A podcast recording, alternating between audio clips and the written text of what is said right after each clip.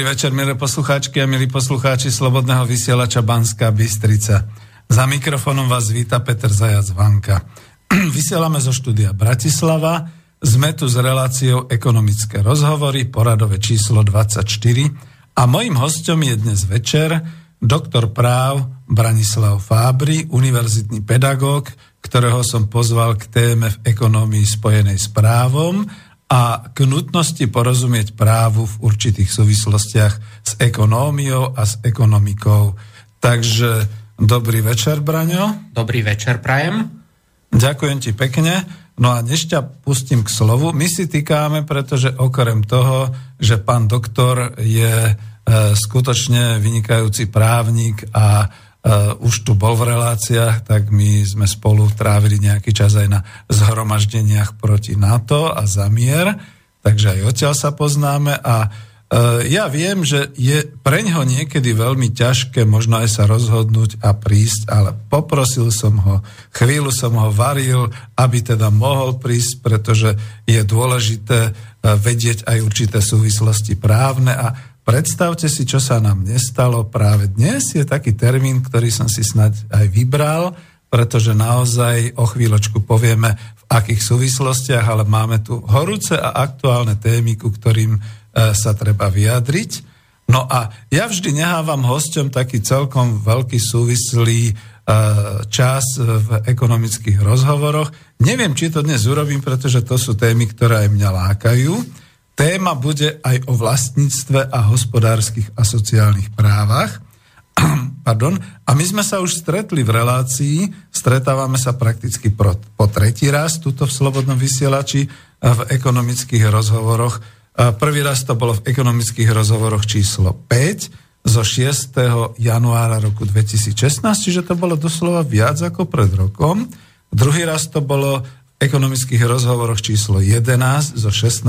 apríla, kde sme hovorili o TTIP, o zmluve e, medzi Európskou úniou a dokonca vtedy sme sa aj o CETA zmienili, o investoroch a o právnom poriadku. Čiže dnes to bude tiež zaujímavé, to vám sľubujem. A aby to bola kontaktná relácia, tak nás môžete volať na telefónne číslo 0944 462 052 ešte raz opakujem 0944 462 052 s predvoľbou, pokiaľ voláte zo zahraničia, to viete a nakoniec, ak nás máte na webovskej stránke, tak okrem tohoto telefónneho čísla tam máte takú zelenú ikonku, keď na ňu kliknete, môžete zadať otázku alebo poslať na mail. A takisto nám môžete poslať mail na už tradičnú mailovú adresu studiozavináč slobodnyvysielac.sk Poprosím vás, zdôrazňujem, že s otázkami k téme, ktorú budeme preberať a trošku ešte rešpektujte, že si budeme na začiatku potrebovať trošku viac niektoré veci povyprávať a predpokladám, že po takej polhodinke samozrejme už budeme radi, keď nás zavoláte alebo keď nám napíšete. No a e, ja dnes mám takú trojúlohu, zároveň redaktor dobrovoľný, zároveň moderátor a zároveň aj dobrovoľný technik, takže to, že ste tam začuli Beatles, to bolo trošku aj e, nečakané, e, kouzlo nechteného, ako sa hovorí, ale mám proste pesničky, kde sme sa dohodli, že dáme si dneska Beatles, takže to bude to, čo bude hudobná dramaturgia. A vždy tak, ako privítavam e, poslucháčov Slobodného vysielača Banská Bystrica. Teraz takisto vítam bratov Čechov, bratov Poliakov, aj všetkých ostatných dobrých susedov a hlavne rodákov z celého sveta, ktorí počúvajú Slovenčinu a počúvajú nás tie zaujímavé témy, čo si teda veľmi vážime. E, naozaj mám ambíciu pozývať do redakcie e, ekonómov alebo známe osobnosti, veď tu bol už doktor Čarnogurský, ja dokonca teda poviem, že rád by som postupne tie témy tak nejak krížil a dával dohromady, pretože všetko so všetkým súvisí. A o tomto možno bude aj dnes. Za to ešte aj taký trošku dlhší úvod, ktorý mám sám. Eh, potom samozrejme poprosím aj doktora Fábriho. Ale dnes špeciálne eh, úplne ako keby som si to bol naprogramoval a ako keby som bol chcel, aby sa toto udievalo vo svete, tak e, došlo k tomu, že v Európskom parlamente nečakane, ale možno podľa tých, ktorí sa tomu rozumejú a pozerajú každý deň spravodajstvo a všetky takéto veci, došlo e, k schváleniu zmluvy CETA, to je tá zmluva medzi Európskou úniou a Kanadou, a toto schválenie v Európskom parlamente, neviem, či tam bol, no väčšinou samozrejme 420 hlasov, tuším 230 alebo ako, väčšinou poslancov Európskeho parlamentu. Znamená, že už sme krok od toho, aby naozaj e, táto zmluva, vraj obchodná zmluva začala platiť medzi Európskou úniou a Kanadou, aj keď my veľmi dobre vieme, že toto je skutočne tá korporátna, nadnárodná, globálna zmluva, ktorá nám bude asi robiť problémy. O tomto sa budeme tiež potom baviť, pretože to súvisí potom s tým, že e, dokonca medzi tým ešte aj Braňo našepkal, že to narušuje aj určité e, sociálne práva, bude to ohrozovať, čiže tomuto sa budeme venovať. A potom v slovenskom parlamente e, dnes som sa dozvedel a vyšlo to tiež niekde, niekde v tých mainstreamoch, že sa jedná o zákone alebo teda je návrh zákona o strategických podnikoch. Je to navrhnuté vládnou koalíciou a e, tento zákon chce štát e, presadiť a e, posúdiť v podnikoch strategických záujem. No ale pretože už asi tak veľa tých štátnych podnikov nemáme, tak sa to bude týkať aj súkromných podnikov, na čo teda okamžite zareagovala celá tá časť podnikateľských zväzov a všetkého ostatného a opozície No ale takýto zákon tu už bol, bol za radičovej vlády, ale e, teda platil už predtým, ale za radičovej vlády táto vláda nepredlžila tento zákon a on potom postupne, tá jeho platnosť uplynula. No a má to tú súvislosť naozaj aj s tým, čo budeme dnes hovoriť, vlastníctvo a e, zodpovednosť vlastníka a, a vplyv teda na práva a na všetky takéto súvislosti. No a ja, vidíte, zase hovorím tak dlho, to už som si tak nejak osvojil od e, Borisa Koróniho, že potom už ma väčšinou hostia možno ani nepustia ku slovu, ale tejto chvíli som e, skutočne potreboval takéto veci uviesť, pretože ten začiatok, aj to, čo uvidíte na tom avíze, to bolo také, že no, tak je to také nejaké suchopárne a právne a Boh vie, či to budeme chcieť počúvať. Volajte aj všetkých svojich známych a príbuzných, poďte, poďte, poďte počúvať, pretože toto je výsostne aktuálna e, vec, kde sa potrebuje aj normálny človek, ktorý nemá právne vzdelanie a ekonomické vzdelanie, vysomáriť, doslova poviem, z toho, čo zase je. A možno, pretože práve, že e, doktor Branislav Fábri je, je e, aj univerzitný pedagóg, tak ho poprosím, aby trošku viac hovoril v takých nejakých súvislostiach a ešte nám prípadne pár slov k tomu právu povedal, pretože ja som, e, keďže namietal, že už tu takto bol v januári minulého roku e, s tými určitými vecami okolo práva, tak vlastne len pripomeniem, že sme vtedy hovorili 6. januára roku 2016 o tom, že e, keď rozoberáme právno-filozofické a právno-teoretické aspekty práva vlastníctva a vlastníckých vzťahov, tak vtedy si Braňo hovoril o tom vlastníckom práve ako o jednom z najzložitejších, ktorý obsahuje veľmi mnoho problémov a zhrnul si to do takých troch základných alebo do, na tri skupiny problémov. E, boli to problémy definičné, teraz sa cítim jak na skúške. Takže pán profesor mi musí povedať, či som si to dobre zapamätal, či obstojím aspoň na zápočte. Boli to problémy definičné, to znamená nájsť správnu a vhodnú definíciu vlastníckého práva.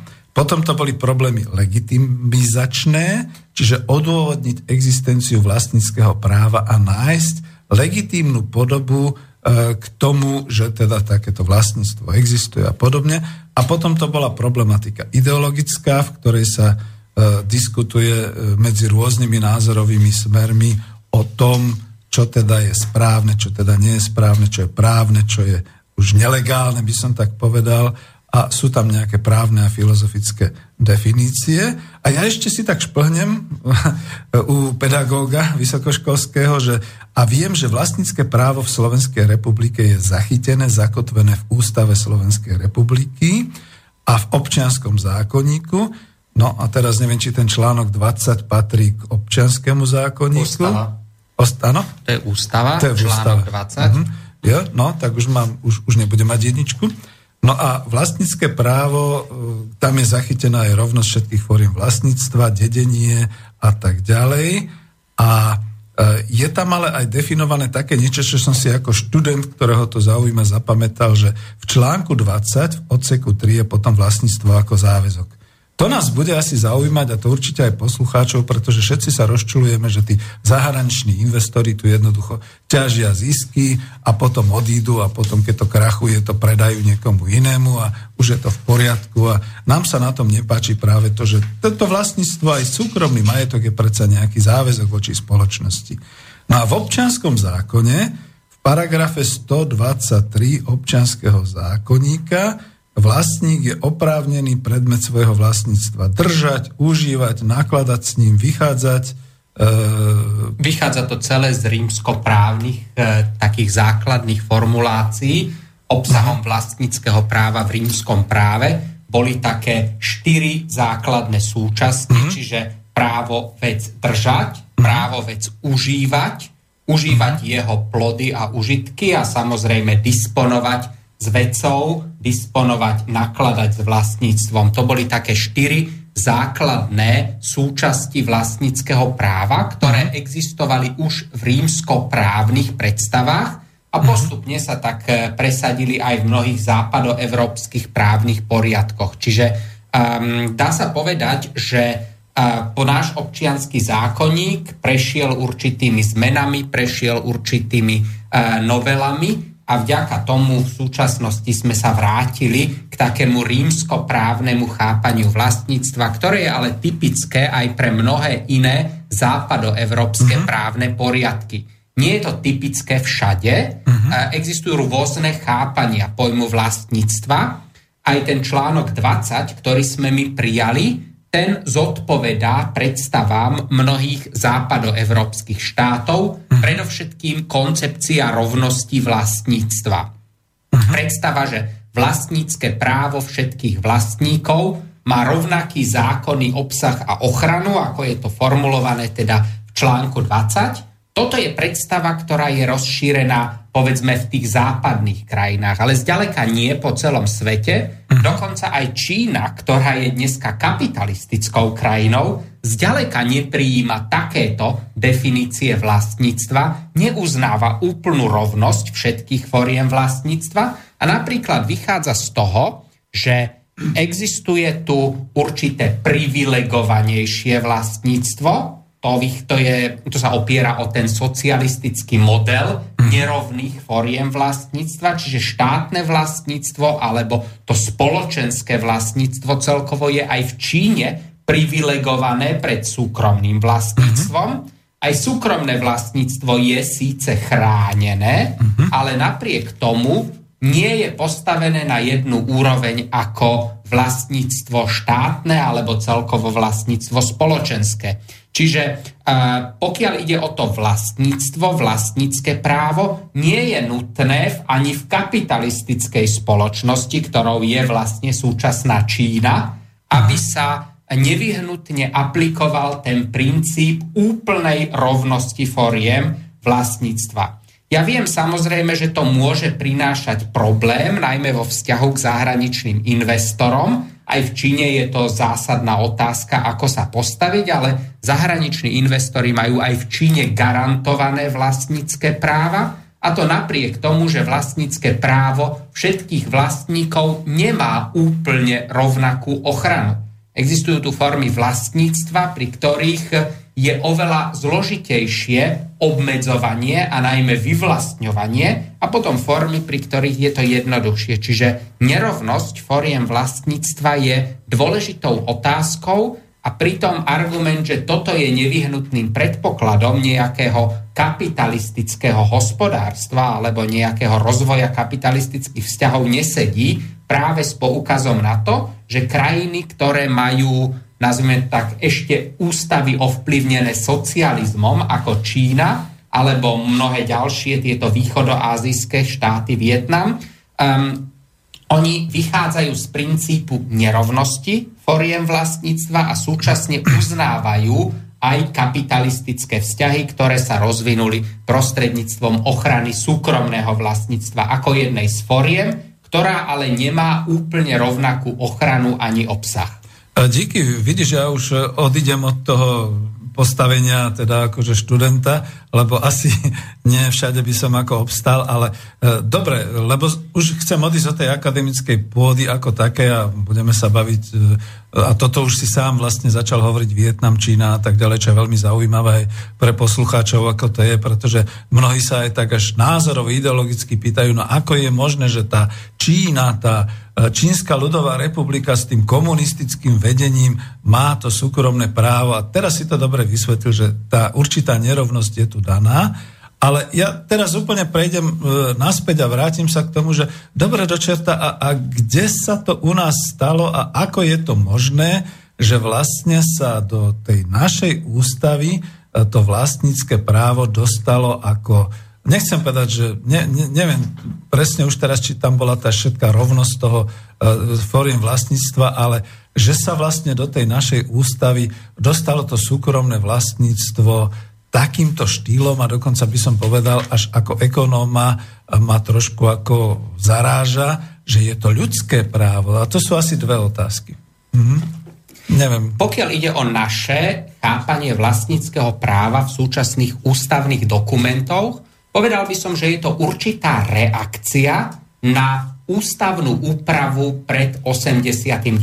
rokom. Aha. Najmä by som zdôraznil ústavu zo 60. roku, ktorá definovala rôzne formy vlastníctva a ktorá k ním zaujala pomerne odlišný postoj. Čiže v článkoch 8 až 10 tejto československej socialistickej ústavy. To už bola teda tá ústava, ktorá definovala socializmus. Roku. Mhm. Áno, to bola mhm. tá. On vychádzala z toho, že existujú tu rôzne formy vlastníctva. Bolo tu samozrejme socialistické spoločenské vlastníctvo, ktoré malo dve základné formy.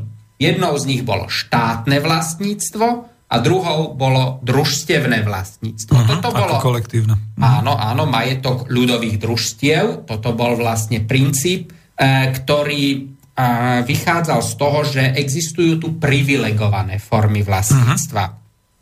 Bolo ale prípustné aj súkromné hospodárstvo. To sa mnohokrát vytvára taká uh-huh. milná predstava, že súkromné hospodárstvo vôbec nebolo prístupné, ale článok 9 vyslovene hovoril, že v medziach socialistickej hospodárskej sústavy je prípustné aj malé súkromné hospodárstvo za podmienok, že bude založené na osobnej práci a že sa bude vylúčovať vykorisťovanie cudzej pracovnej sily. Takto to ústava definovala, mm-hmm. čiže hovorila o tom, že tu existuje aj malé súkromné hospodárstvo.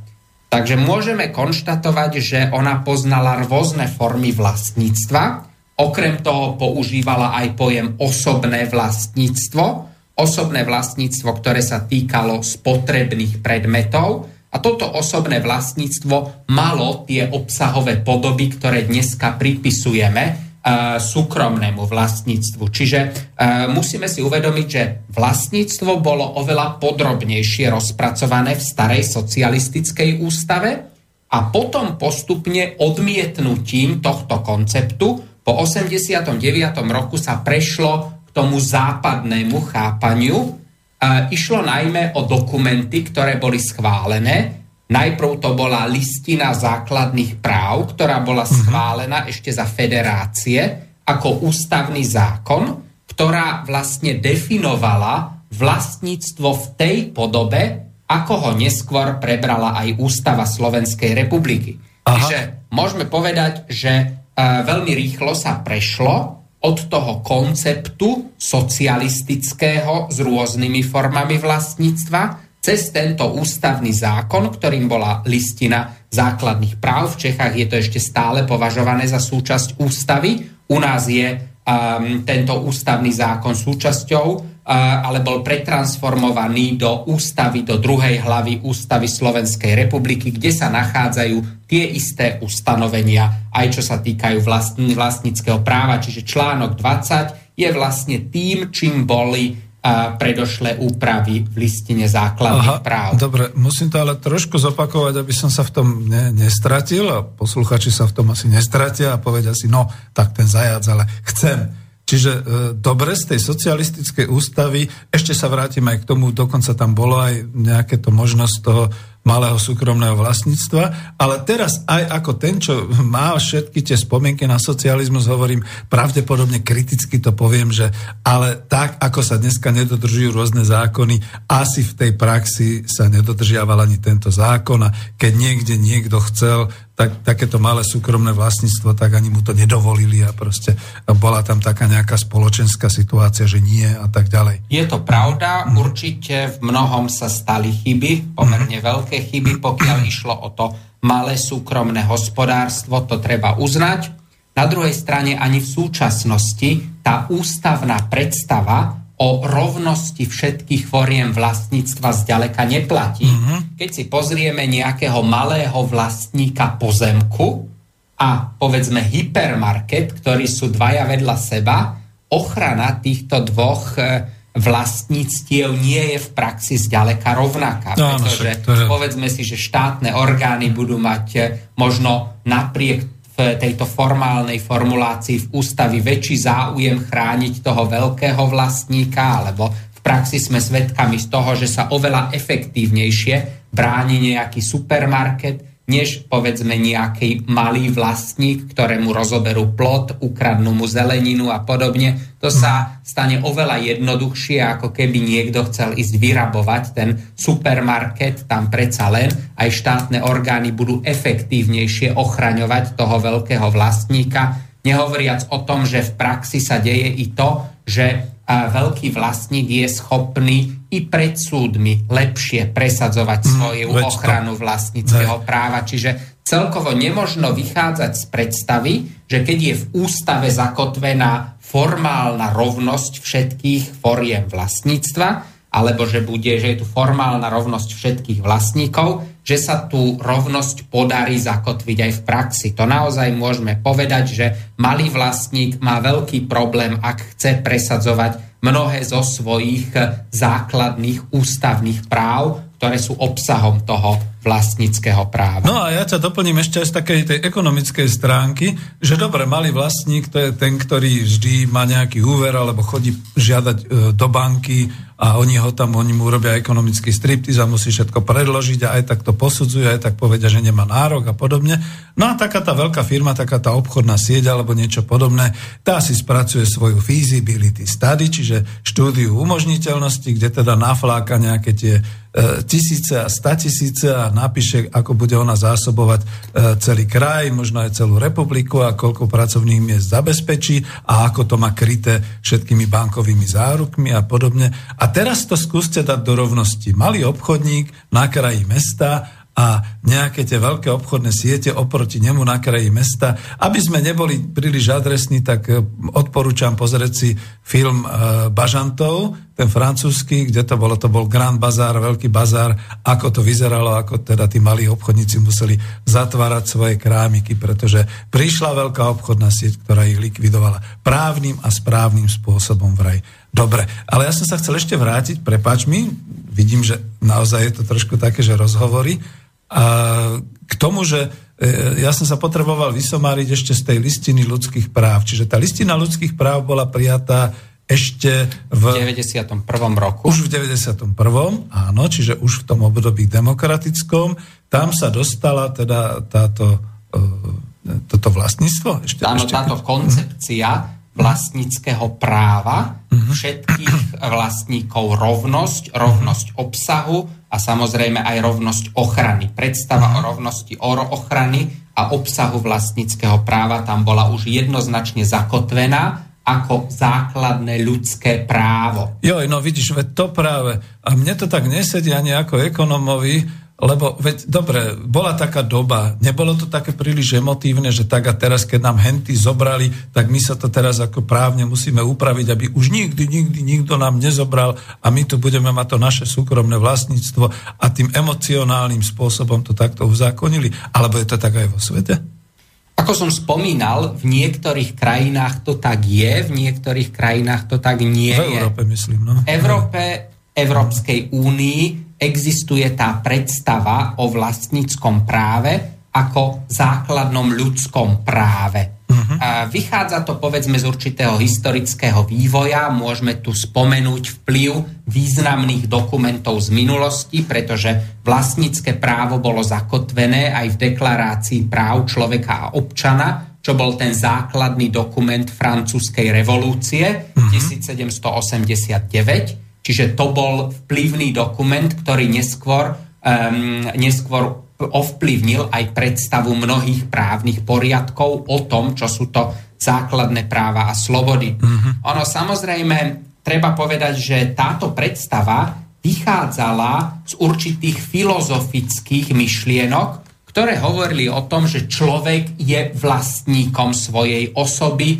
a prostredníctvom vlastnej práce neskôr aj nadobúda z, prí, z prostriedkov prírody do vlastníctva produkty mm-hmm. vlastnej práce. Ono, e, túto tézu zastával už e, John Locke, môžeme povedať jeden z tých osvietenských filozofov. A to ale keď by sme, klasické ekonomické áno, te, teorémy. Ale doslova, niektorí že... ho označili dokonca za prvého liberála, mm-hmm. ale v tomto ten koncept vlastníckého práva nadobudol pomerne veľký vplyv a neskôr sa dostal aj do mnohých liberálnych dokumentoch o ľudských právach. Samozrejme, keby sme dneska hovorili o tom, že vlastnícke právo treba spájať s prácou, tak by sme sa len mohli zasmiať popri privatizácii, mm. akou prácou nadobudli rôzne subjekty majetok do vlastníctva, nehovoriac o tom, že v situácii, keď je aj dedenie zaručené, keď sa dedí pomerne veľký majetok prostredníctvom teda inštitútu dedičského práva, v takom prípade už to vlastníctvo nie je nevyhnutné späté s prácou a teda tá koncepcia, tá idealistická verzia o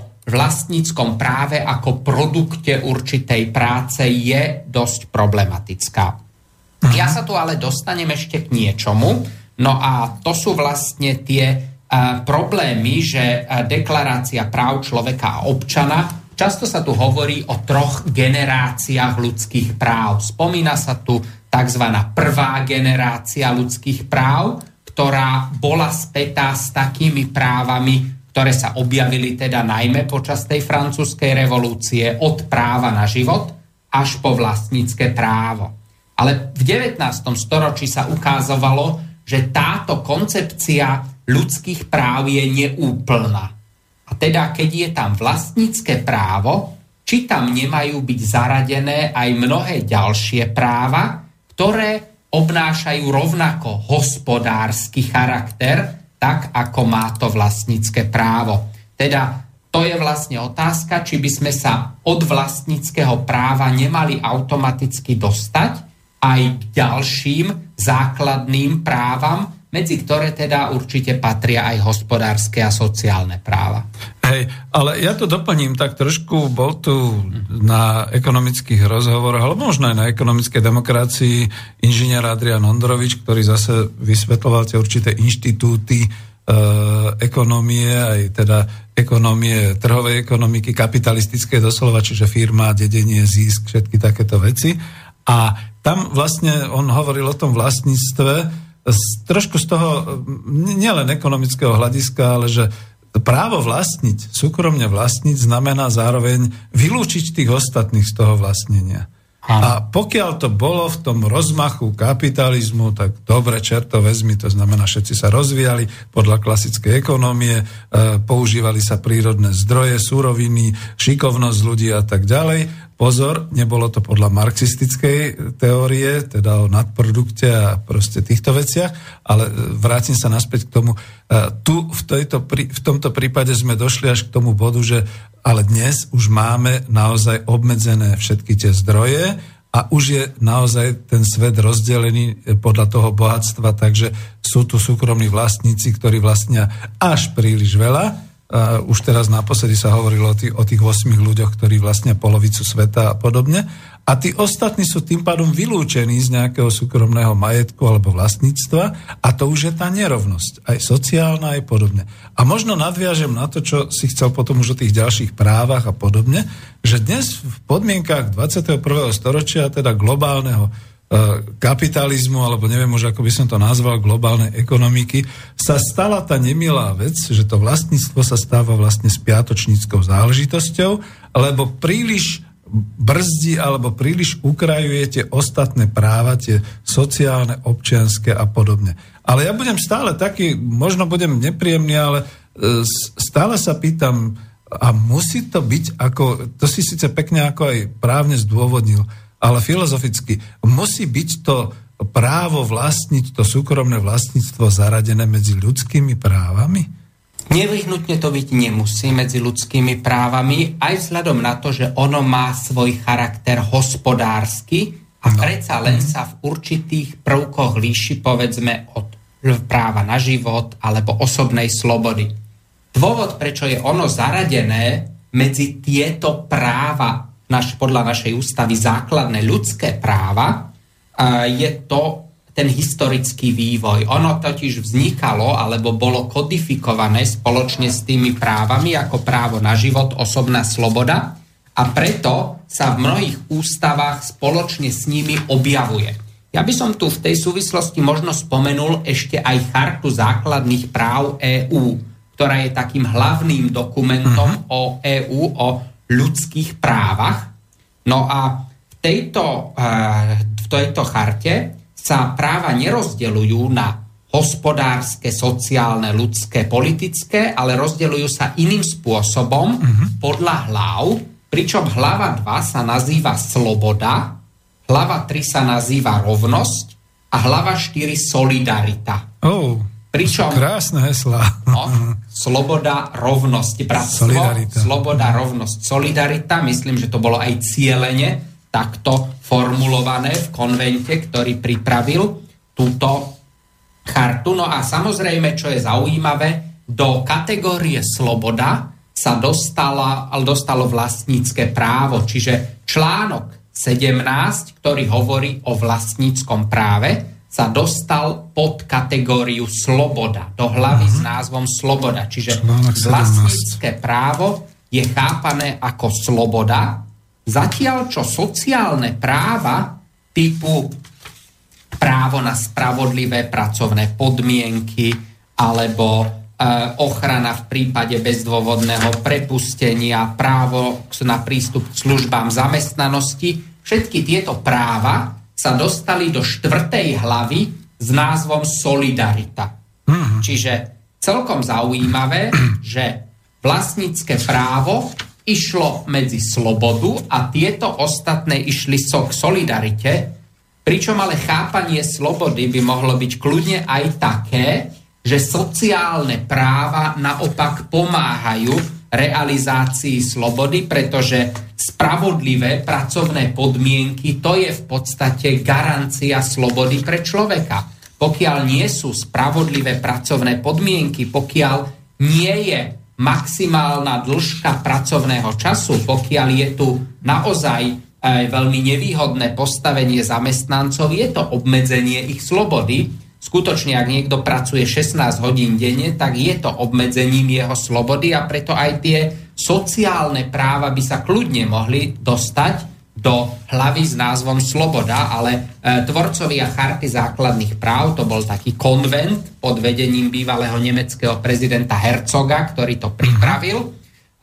pripravil taký konzervatívny, pomerne konzervatívny dokument, aj definícia vlastníckého práva, podľa tejto charty je pomerne konzervatívnou a jej zaradenie, nož a to, že ostatné hospodárske sociálne práva boli zaradené do uh, hlavy Solidarita, to tiež svedčí o tom, že chápanie slobody bolo také veľmi liberálne, alebo nazvime to tak konzervatívno-liberálne, rozhodne nie lavicové ako skôr pravicový vplyv tam bolo jasne tak cítiť. to už bolo po roku 90 úplne jasné, že...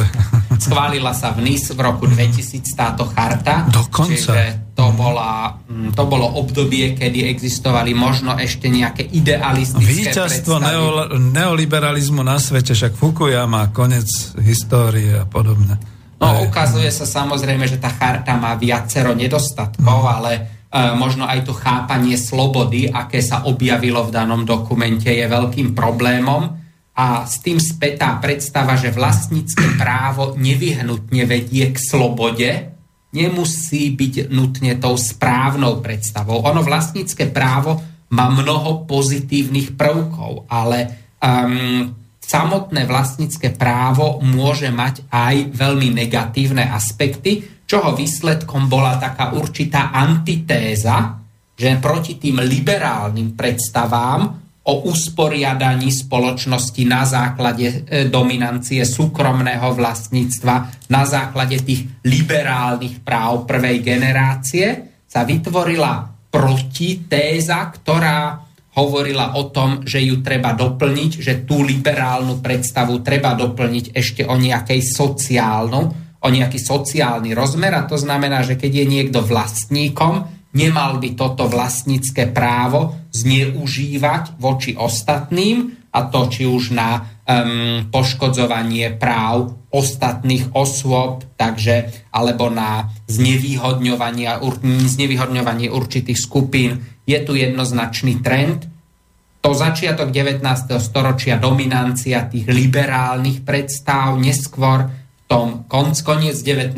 začiatok 20. storočia sa objavovali tie antitézy, ktoré hovorili skôr o potrebe doplniť prvú generáciu liberálnych práv druhou generáciou, najmä sociálnych a hospodárskych práv, mm. pretože sloboda sa nedá dosiahnuť len prostredníctvom tej prvej generácie. No a máme 21. storočie, píše sa rok 2017, celkom oficiálne sa nielen v Davose, ale aj vo všetkých ostatných eh, fórach konštatuje, že to prerozdelenie bohatstva sveta je veľmi nerovnomerné a už sa konštatujú teda všetky tie štatistiky a podobné veci a dneska to ľudia vidia. A ako by sa čakalo na nejakého filozofa alebo na niekoho, ktorý by zase zdôvodnil, že a teraz v 21. storočí v druhej dekáde je to už tak ďaleko, že poďme ľudia redefinovať, čo je to sloboda, čo sú to ľudské práva, pretože sa dostávame do rozporu, dokonca možno až do konca, tento raz už nie história, ale civilizácie, pretože ak e, z tých 8 ľudí nakoniec budú štyria,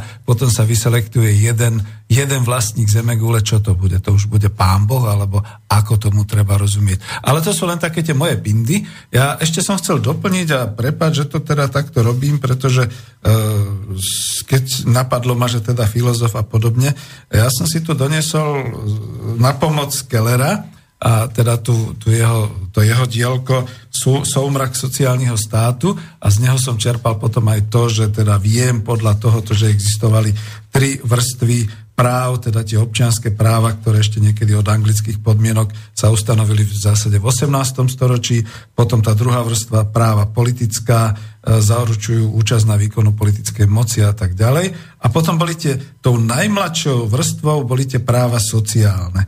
A on sa od, e, odvolával na zase prácu britského sociológa T.H. Marshalla, ktorý spísal ešte v roku 1949 v Cambridge svoj, svoju essay Citizenship and Social Class, čiže občianstvo a sociálna trieda, spoločenské triedy. A tam vlastne naozaj písal o tých sociálnych právach, že vlastne nárok na práva občianské a politické, pokiaľ nároky na práva občianské a politické, pokiaľ nie sú doprevádzané výslovným uznaním práv sociálnych, sami o sebe vlastne nezaručujú ani tú slobodu, ani, ani nejakú tú o, možnosť toho dôstojného života. A dokonca Keller nazval, že tieto sociálne práva sú vlastne vlastníctvom. Určitým vlastníctvom tých ľudí, ktorí nemajú nič iné. Ja nemám prácu, ja nemám majetok, ja nemám e, účet v banke, nemám nič iné. A jediné, čo mi zaručuje táto spoločnosť, ak je demokratická, je moje sociálne právo. sociálne právo dostať nejakú podporu v nezamestnanosti, sociálne právo byť, e, už, už to hovorím prakticky, byť ošetrený, e, pretože máme nejakú spoločenskú, nejaký spoločenský systém zdravotníckých e, služieb, právo, ja neviem, byť ochránený pred zlodejmi a pred teda kriminálnikmi a takéto nejaké práva plus nejaké práva poberať, povedzme, dôchodok a takéto všetky záležitosti. Možno ťa pletiem, prepáč mi, ale išiel som do toho, do tých súvislostí presne kvôli tomu, že mne sa stále zdá, e, a poznáš ma, že ja som ekonom trošku doľava, že v podstate pri všetkej úcte k e, priebehu histórie pred tými 27 rokmi sme si zarobili, Češi tomu hovoria, zadelali sme si na obrovskej prúser, pretože sme kopírovali tie bohaté štáty a ich legislatívu a všetky veci a neuvedomili sme si, že u nás to bude trošku ináč, respektíve tie sny zase boli také utopické a dnes sme v situácii, keď vlastne tým obyčajným ľuďom, tomu veľkému tej, tej mase tých ľudí, sa už bere to posledné právo vlastníctve, čiže tie sociálne práva, ktoré sú. Ale to už bolo skoro politické, aj keď som to chcel ekonomicky povedať, že to je naozaj o tom, že E, dnes už nikto nikomu nezaručuje ani právo na dôstojný život, ani právo na prácu. Vymýšľajú sa tu všelijaké výhovorky, prečo treba všetko zdániť, spoplatniť, e, všetky takéto veci. Ale popri tom vidíme, že vlastníci súkromní majú svoje ľudské právo vlastniť a ja už len čakám, kedy budú pochodovať niekde na námestí SNP všetci naši oligarchovia a protestovať tak, ako my na zhromaždení proti NATO, že my chceme, aby ste nám zachovali naše ľudské práva. Lebo nemáme zisky na 40% a našim ľudským právom je vlastniť a mať veľké zisky. Prepač, ušiel som trošku ďalej. Toto, toto prosím vás pekne posluchači berte ako moju vsuvku, e, než teda potom sa pustíme do nejakých praktickejších vecí. Toto nie je vsuvka pedagóga. Aj keď sme na akademickej pôde a práve Boris Koroni povedal, že na akademickej pôde si môžeme povedať čokoľvek, pretože naozaj je to dôležité pre myslenie. No, ďakujem za tento vstup. Bolo tam veľa zaujímavých myšlienok. Ja by som zareagoval možno na niektoré veci.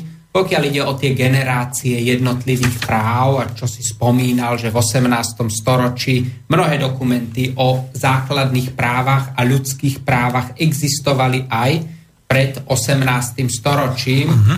Ono, tie charty rôznych práv a slobôd, to bolo aj v období stredoveku, akurát, že nebola pri nich garantovaná taká rovnosť, ako sa neskôr objavila najmä počas tej francúzskej revolúcie. Čiže kľudne by sme sa mohli odvolávať aj na tú britskú Bill of Rights a mohli by sme sa odvolávať aj na mnohé dokumenty, ktoré existovali i v našom prostredí, Magna Charta Libertatum a mnohé ďalšie dokumenty zo stredoveku. Hovorím, pokiaľ ide o tie práva, tak e, je veľmi ťažké stanoviť, kedy, ktorý prvý bol prvý dokument zaoberajúci sa právami, pretože o právach rôznych skupín obyvateľstva sa rozprávalo, ako hovorím teda aj v stredoveku. No, e, pokiaľ ide o tie sociálne práva, tak áno, je faktom, že sa veľmi často hovorí o tom, že sociálny štát je v kríze, že sociálne práva sa neberú vážne a bohužiaľ oni tie sociálne práva sa neberú vážne napriek tomu, že ústava ich definuje ako neodňateľné, nepremlčateľné, nescudziteľné, nezrušiteľné. Oh. Čiže oni sú nezrušiteľné, tie e, základné e, sociálne a hospodárske práva, o ktorých naša ústava hovorí, i keď ich mnohí neberú vážne. Spomínal si právo na prácu, áno, článok 35 pozná právo na prácu. Náš súčasný ústavný súčasný poriadok. ústavný poriadok? Áno, hovorí, že občania majú právo na prácu. Štát v primeranom rozsahu hmotne zabezpečuje občanov, ktorí nie z vlastnej viny nemôžu toto právo vykonávať. Toto je znenie článku 35 odsek 3 ústavy.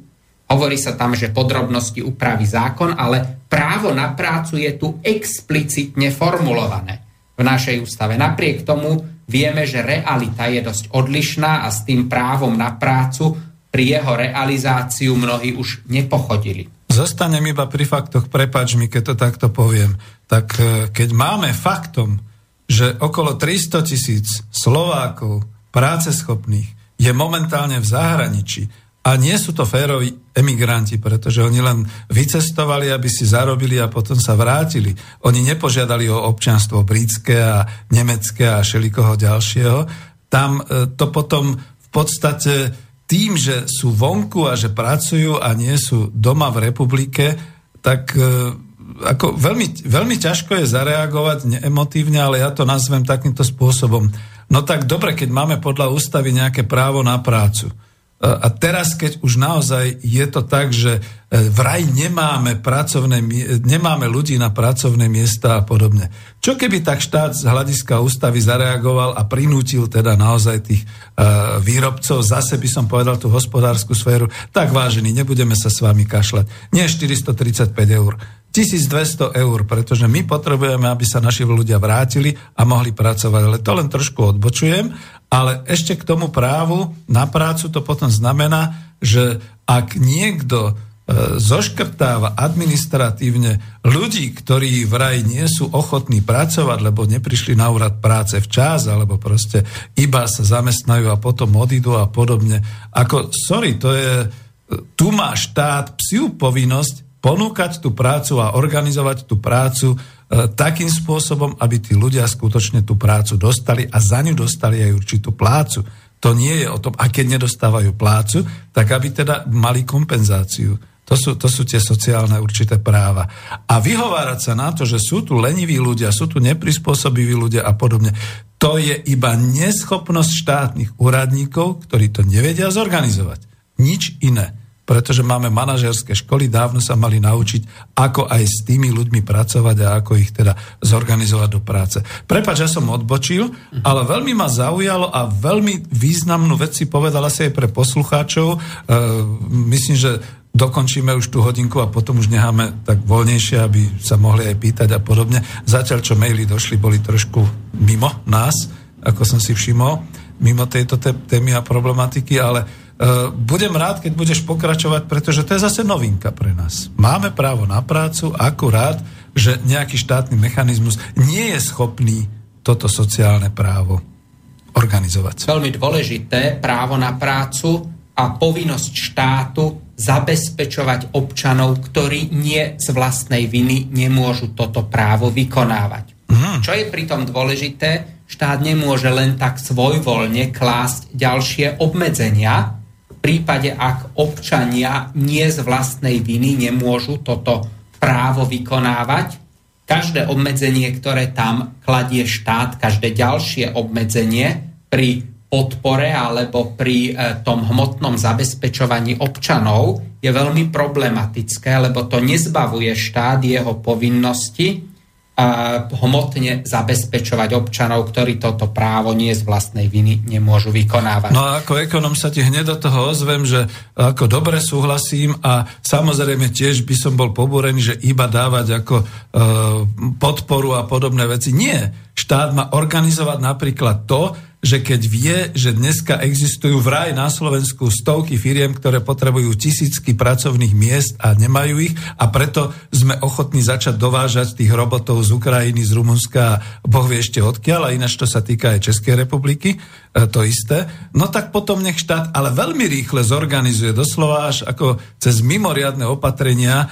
doškolenie, zaškolenie, e, stiahnutie ľudí zo zahraničia, dotiahnutie ich sem, zamestnanie, zrušiť nejaké agentúry dočasného zamestnania, ktoré e, z toho v podstate akurát sa priživujú a sám organizovať cez úrady práce toto rozdeľovanie práce tak, aby E, ľudia naozaj mohli nastúpiť na tieto pracovné miesta. Prepač, ja som do toho dal trošku už subjektivitu. Veď sa to týka aj mňa.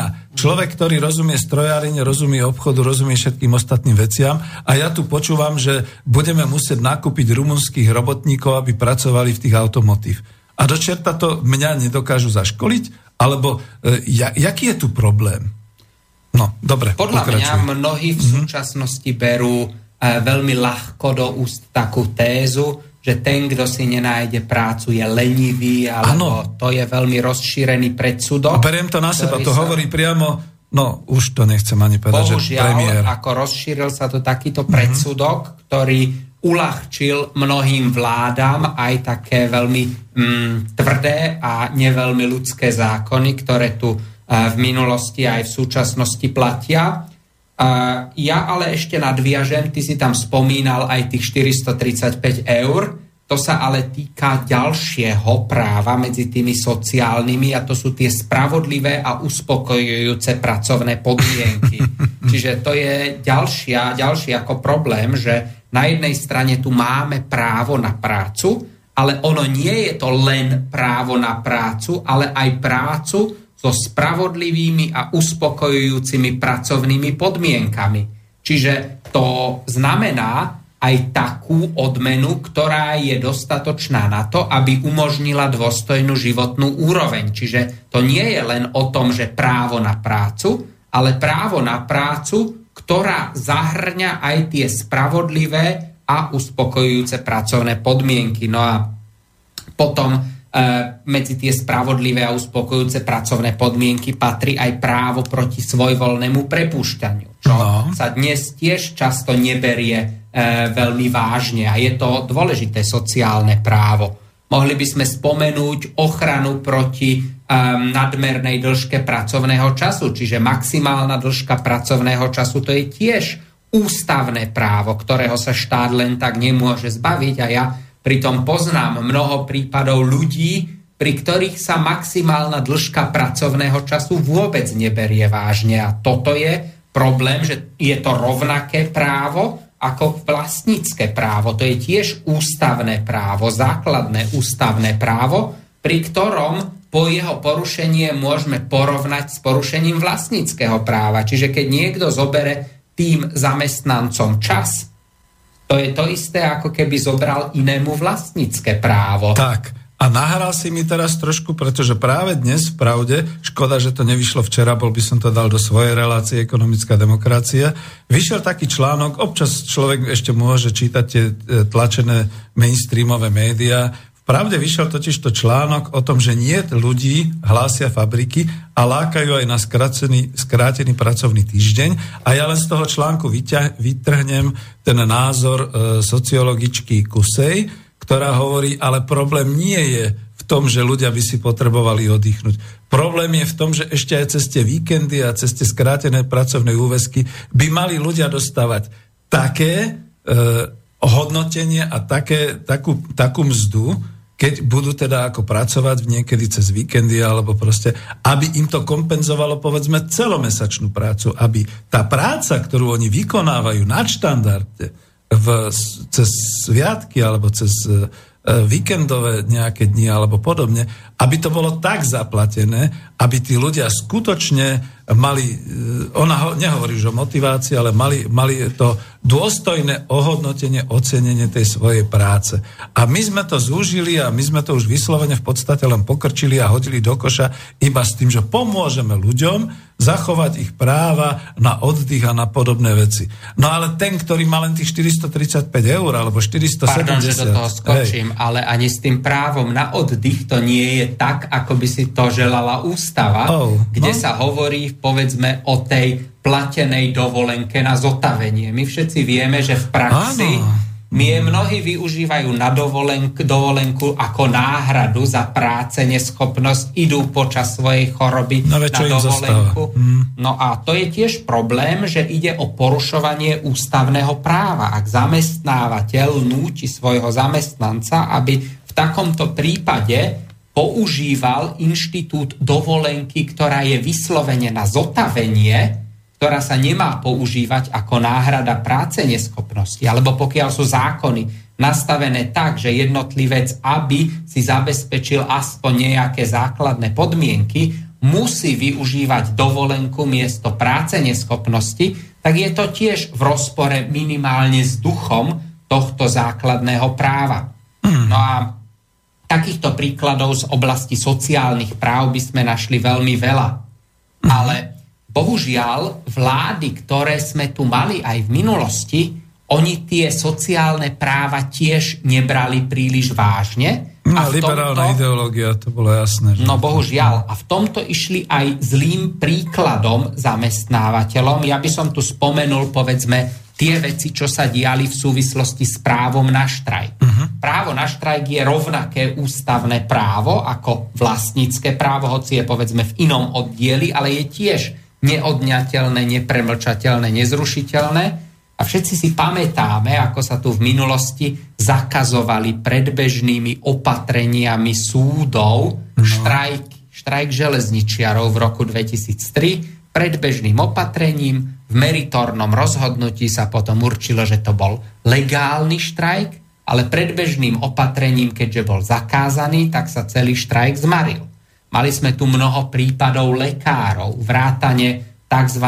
núdzového stavu, ktorý mm. bol veľmi, veľmi pochybne no to vyhlásený. dosť taká čudná, totalitná záležitosť. Čiže právo na štrajk sa neberie príliš vážne a ono, neberú sa tu príliš vážne ani ostatné sociálne práva a keď vlády používajú takéto nástroje proti sociálnym právam, nemôžeme sa potom diviť, že vláda by vlastne mala stáť buď nezávisle, alebo na strane zamestnancov, nielen na strane zamestnávateľov. V tomto je problém, že vláda sa stá, postavila pri všetkých týchto štrajkových akciách na stranu zamestnávateľov, pričom by nemala držať stranu zamestnávateľom proti zamestnancom a v takomto prípade, keď sa zneužíva súdna moc, alebo keď sa zneužíva nejaký iný inštitút typu núdzový stav, to môže viesť k nepredvídateľným následkom. Len si spomeňme, 1. máj, sviatok, ktorý vznikol z toho, že súdna moc zakázala štrajk a štrajkujúci odmietli rešpektovať mm-hmm. tento zákon, čo skončilo krvi prelievaním. A aby mladé ročníky vedeli, bolo to v Chicagu, v Spojených štátoch amerických, nebolo to v Moskve a no, nebolo, v Sovjetskom Rusku. Áno, bola to situácia, ktorá je veľmi nebezpečná, pretože do istej miery môžu vládne orgány takýmto spôsobom rozbíjať štrajky. Ale keď štrajkujúci a zamestnanci a ďalšie teda skupiny osôb prestanú rešpektovať tie vládne opatrenia proti štrajkujúcim, môže to viesť k následkom, ktoré budú naozaj krvavé, ako to bolo teda v Chicagu, v tých pulmanových závodoch. Tam to dopadlo krvavo práve preto, lebo orgány štátnej moci využili niečo také ako právo na potlačenie práv mm. určitých skupín obyvateľstva. Takže pri akomkoľvek obmedzovaní týchto základných práv, medzi ktoré patria aj sociálne práva, by mali byť štátne orgány opatrnejšie a najmä by nemali zastávať takú jednostrannú pozíciu, ako sme videli v minulosti aj u nás. Takže um, s tým právom na štrajk to je veľký problém i do budúcna tými právami na spravodlivé, uspokojujúce pracovné podmienky. To je veľmi horúca téma do budúcna. Právo na prácu, ako som spomínal, to sú témy, nehovoriac o hmotnom zabezpečení v starobe. Mm. Pretože toto snáď bude najpálčivejší problém, pred ktorým stojíme. No a uvedome si, toto je ústavné právo. To nie je o nič menej hodnotné právo, než je vlastnícke právo. Čiže ak niekto povie, že teraz dôchodky budú nižšie alebo nevieme zabezpečiť dôchodky budúcim generáciám, je to tvrdenie, že nevieme zabezpečiť základné ústavné práva. A my sme tu mali ľudí a stále máme aj vo vládnej koalícii ľudí, ktorí tvrdia, že dôchodkový systém je neudržateľný, že nebudeme vedieť budúcim dôchodcom zaručiť dôchodky, to takýto výrok je rovnocený s výrokom, že nebudeme vedieť zabezpečiť vlastnícke právo vlastníkov. Aha, vynikajúce. Takže keby sme to mhm. doviedli do dôsledkov, tieto práva, ak budeme tieto práva takýmto spôsobom spochybňovať, Môže prísť niekto, kto povie, že prečo spochybniť len sociálne práva, spochybníme aj iné práva, ktoré majú obdobne hospodársky a sociálny charakter ako vlastnícke právo. Takže nemali by sme brať na ľahkú váhu ani sociálne práva, a to napriek tomu, že sociálne práva určite niečo stoja. Hmm. Ale keby sme vychádzali z toho, že niečo stojí veľa, tak by sme kľudne mohli používať tú argumentáciu aj pri parlamente, na čo máme 150 poslancov, stačil by nám jeden filozof na tróne. Krásne. Parlament je zbytočne drahý, mm. sociálne práva sú zbytočne drahé, odstráňme to všetko a kde sa dostaneme? Krásne, no tu ešte podotýkam, že niekto by sa mohol týchto sociálnych práv ujať ako ústavných. A my ešte nemáme zorganizovaných dôchodcov ako základnú spoločenskú silu politickú, takže milí dôchodcovia, patrím už teraz medzi vás, ja nebudem vašim vodcom, ale orientujte sa a hľadajte na určité politické sily, ktoré vám pomôžu zabezpečiť vaše sociálne práva, pretože neviem si predstaviť, ako si chcete zabezpečovať v budúcej dekáde váš nárok ústavný na e, dôchodok a teda na vaše sociálne práva. Máme prvú hodinu za sebou, dáme pesničku a pozrieme si potom maily, prípadne zopakujem 0944 462 052, zavolajte nás potom po pesničke a pôjdeme ďalej. E, neviem, či to všetko preberieme, možno asi ani nie, ale tak bude dobre, keď aspoň niečo. A teraz sekundičku, lebo sa obrátim na technika aby spustil pesničku a už to pôjde.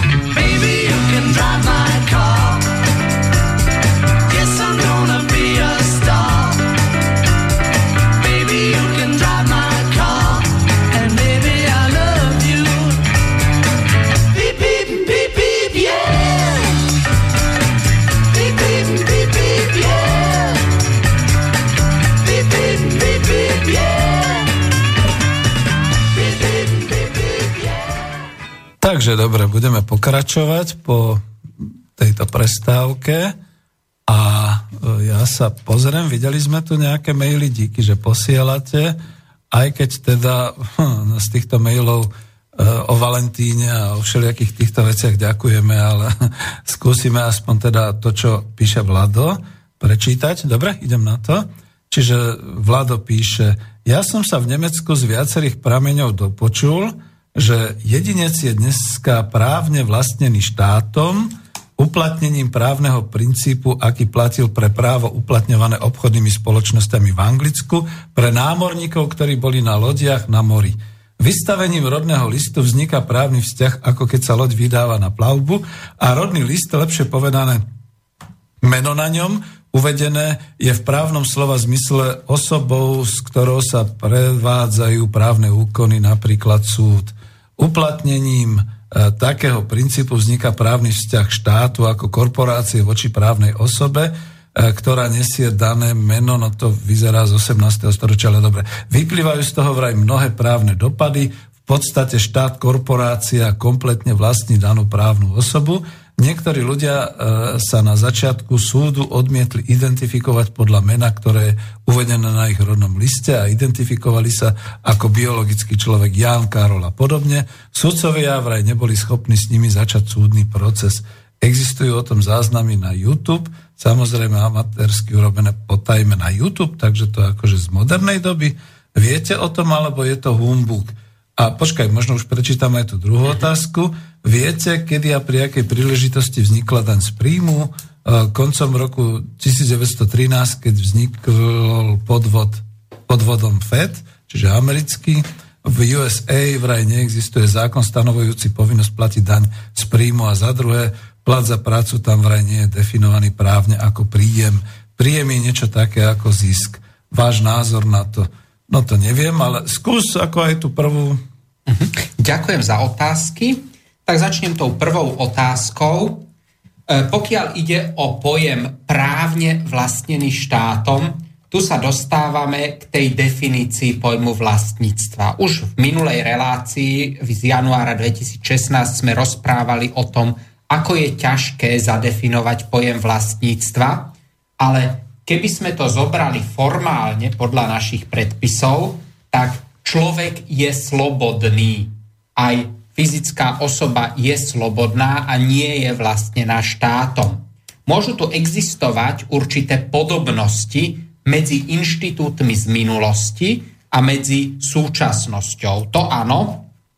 E, dá sa dokonca povedať, že kým neexistovala tá podrobná dokumentácia, človek bol oveľa slobodnejší. Teraz musíme so sebou nosiť všetky dokumenty, počínajúc občianským preukazom, končiac kde akými ďalšími mm, po, e, dokumentami o poistení a podobne. Máme veľký problém, že sme oveľa neslobodnejší práve kvôli tej byrokracii.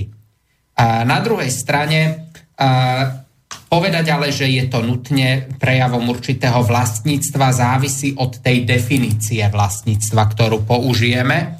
Nože a v tejto súvislosti um, tí, ktorí nebudú vystupovať v súlade s predpismi o identifikácii osôb, tak uh, ono, dostanú sa objektívne do tých právnych problémov. To je, uh, to je známa vec. Riešenie tohto problému v niektorých krajinách neexistujú občianské preukazy, v niektorých krajinách je tá dokumentácia oveľa menšia. Na druhej strane je tu však ale mnoho systémov, ktoré sú na tú dokumentáciu viazané. Čiže e, keby sme aj chceli odstrániť takýto systém registrácie osôb, bolo by to mimoriadne komplikované i vzhľadom na to, že celá tá spoločenská e, alebo celospoločenská právna úprava je viazaná presne na takúto formu registrácie osôb. Tej druhej otázke, možno k príjmom všeobecne, rovnako zložitá definícia je, čo je to vlastne príjem. Uh-huh. A keby sme chceli definovať, čo v skutočnosti je alebo nie je príjem, povedzme aj máme tu rôzne zákony o daní z príjmoch, ale e, pozrime sa na to. Príjmom osoby môže byť aj dedičstvo.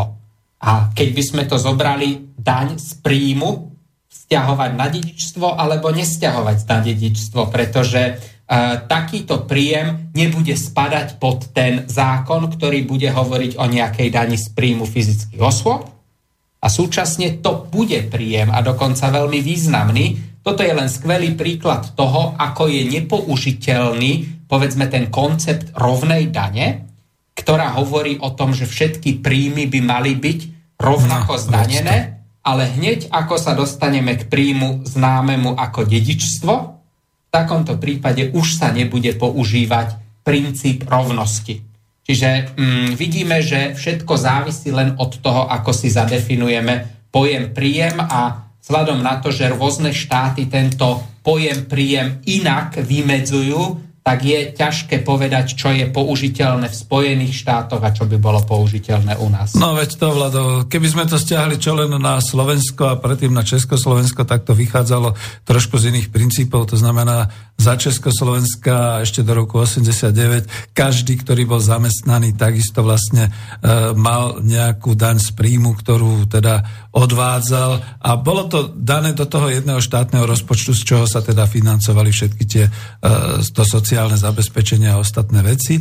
No ale prišla nová doba a tam je zrazu tá daň z príjmu definovaná skutočne znova síce ako do štátneho rozpočtu, ale pretože vlastne ako už, už, to, už to je definované tým spôsobom, že ten príjem je aj z podnikania, aj, aj z, zo zamestnania, aj z práce a takéto veci. No, ako, tiež to nie je spravodlivé, ale ešte stále by som povedal, že vzhľadom k tomu, že nikto nevymyslel nejakú lepšiu organizáciu spoločnosti, ako je štát, tak štát ako organizácia si aspoň zabezpečuje, pretože to už je jediný príjem, ešte aj v tomto našom kapitalistickom systéme, kde e, dostáva do štátneho rozpočtu určité financie, ktoré môže potom vlastne používať pre zabezpečovanie povedzme aj tých sociálnych práv.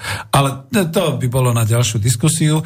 Ešte teda jedno, pretože bola otázka zo stránky priamo na e, mňa, že teda na preškolenie u nás vo Volkswagene, zoberú vás hneď, pošlem link, ďakujem pekne. Ja viem o Volkswagene, viem, ale moja otázka znie, že e, za prvé, nechcem ísť cez agentúry dočasného zamestnania, pretože to sú otrokárske agentúry. Ja by som rád poslal kurikulum vitae priamo na kádrový alebo personálny útvar Volkswagenu a kľudne aj s dvoma vysokými školami, aj v mojom veku, ročník 55, som ochotný pracovať na linke. Ja viem, že aj mladých ľudí tam e, týždeň, dva týždne akože skenujete na vysoký tlak a na schopnosti, ktoré majú, takže ja som v poriadku v tomto smere zdravý a môžem a dokážem, ale moja otázka je zase taká, že viete si predstaviť, že ja by som mal pracovať za 435 v hrubom?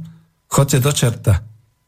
Keď mi dáte 900, alebo keď je možné zarobiť 900 v hrubom, alebo 1000 v hrubom, vtedy sa budeme vyprávať. Sme rovnocenní partneri na trhu práce, čiže keď mi Volkswagen ponúkne aspoň tisícku v hrubom, som ochotný a som schopný okamžite od zajtra nastúpiť. Takže to bola tá odpoveď na túto otázku.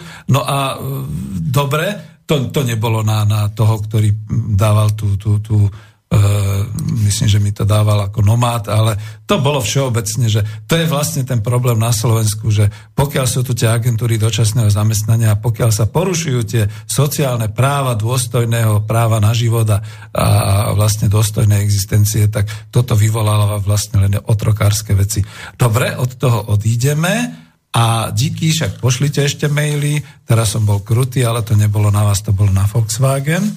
A e, v tom ďalšom, čo sme pokračovali, alebo čo by sme mohli, my sme si tu ešte teda nehali, e, keďže sme hovorili o tých sociálnych právach, že sú to hrozba, povedzme momentálne, e, ktorá sa objavuje, že teraz keď sa odsúhlasila tá CETA ako zmluva medzi Európskou úniou a Kanadou a teraz to všetci chvália, že teraz to poviem obchodnícky všetci to tak zdôvodňujú obchodnícky, že tu umožní znižovať clá, to umožní rozvíjať eh, množstvo eh, pracovných miest a to umožní prosperovať Európe a tak ďalej. Tak za prvé, milí ľudia, clá už prakticky neexistujú ak existujú clá medzi Kanadou a Európskou úniou, tak len kvôli tomu, že sú určité e, tovary strategicky chránené, ale pohyb kapitálu a pohyb pracovných síl e, možno to ešte nejakým spôsobom dokáže zasiahnuť e, kvôli tomu, že treba samozrejme v niektorých e, mož, e, prípadoch víza alebo proste takéto veci, ale to už vôbec nie je o obchode, to už vôbec nie je o takýchto veciach a možno, že poprosím potom Braňa, ale máme telefon dokonca, takže dobre, zoberiem vás, snáď to dokážem, chvíľočku počkajte a ideme. Dobrý večer, sme na linke. Dobrý večer. Dobrý večer. Počúvame. Aj tá Igor. Igor, zdravím vás. A, a ja vás zdravím.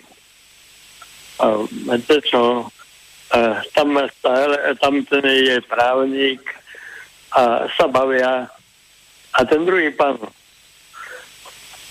Komentujete futbalový zápas, alebo nám dáte ne. otázku? Ne. Viete čo?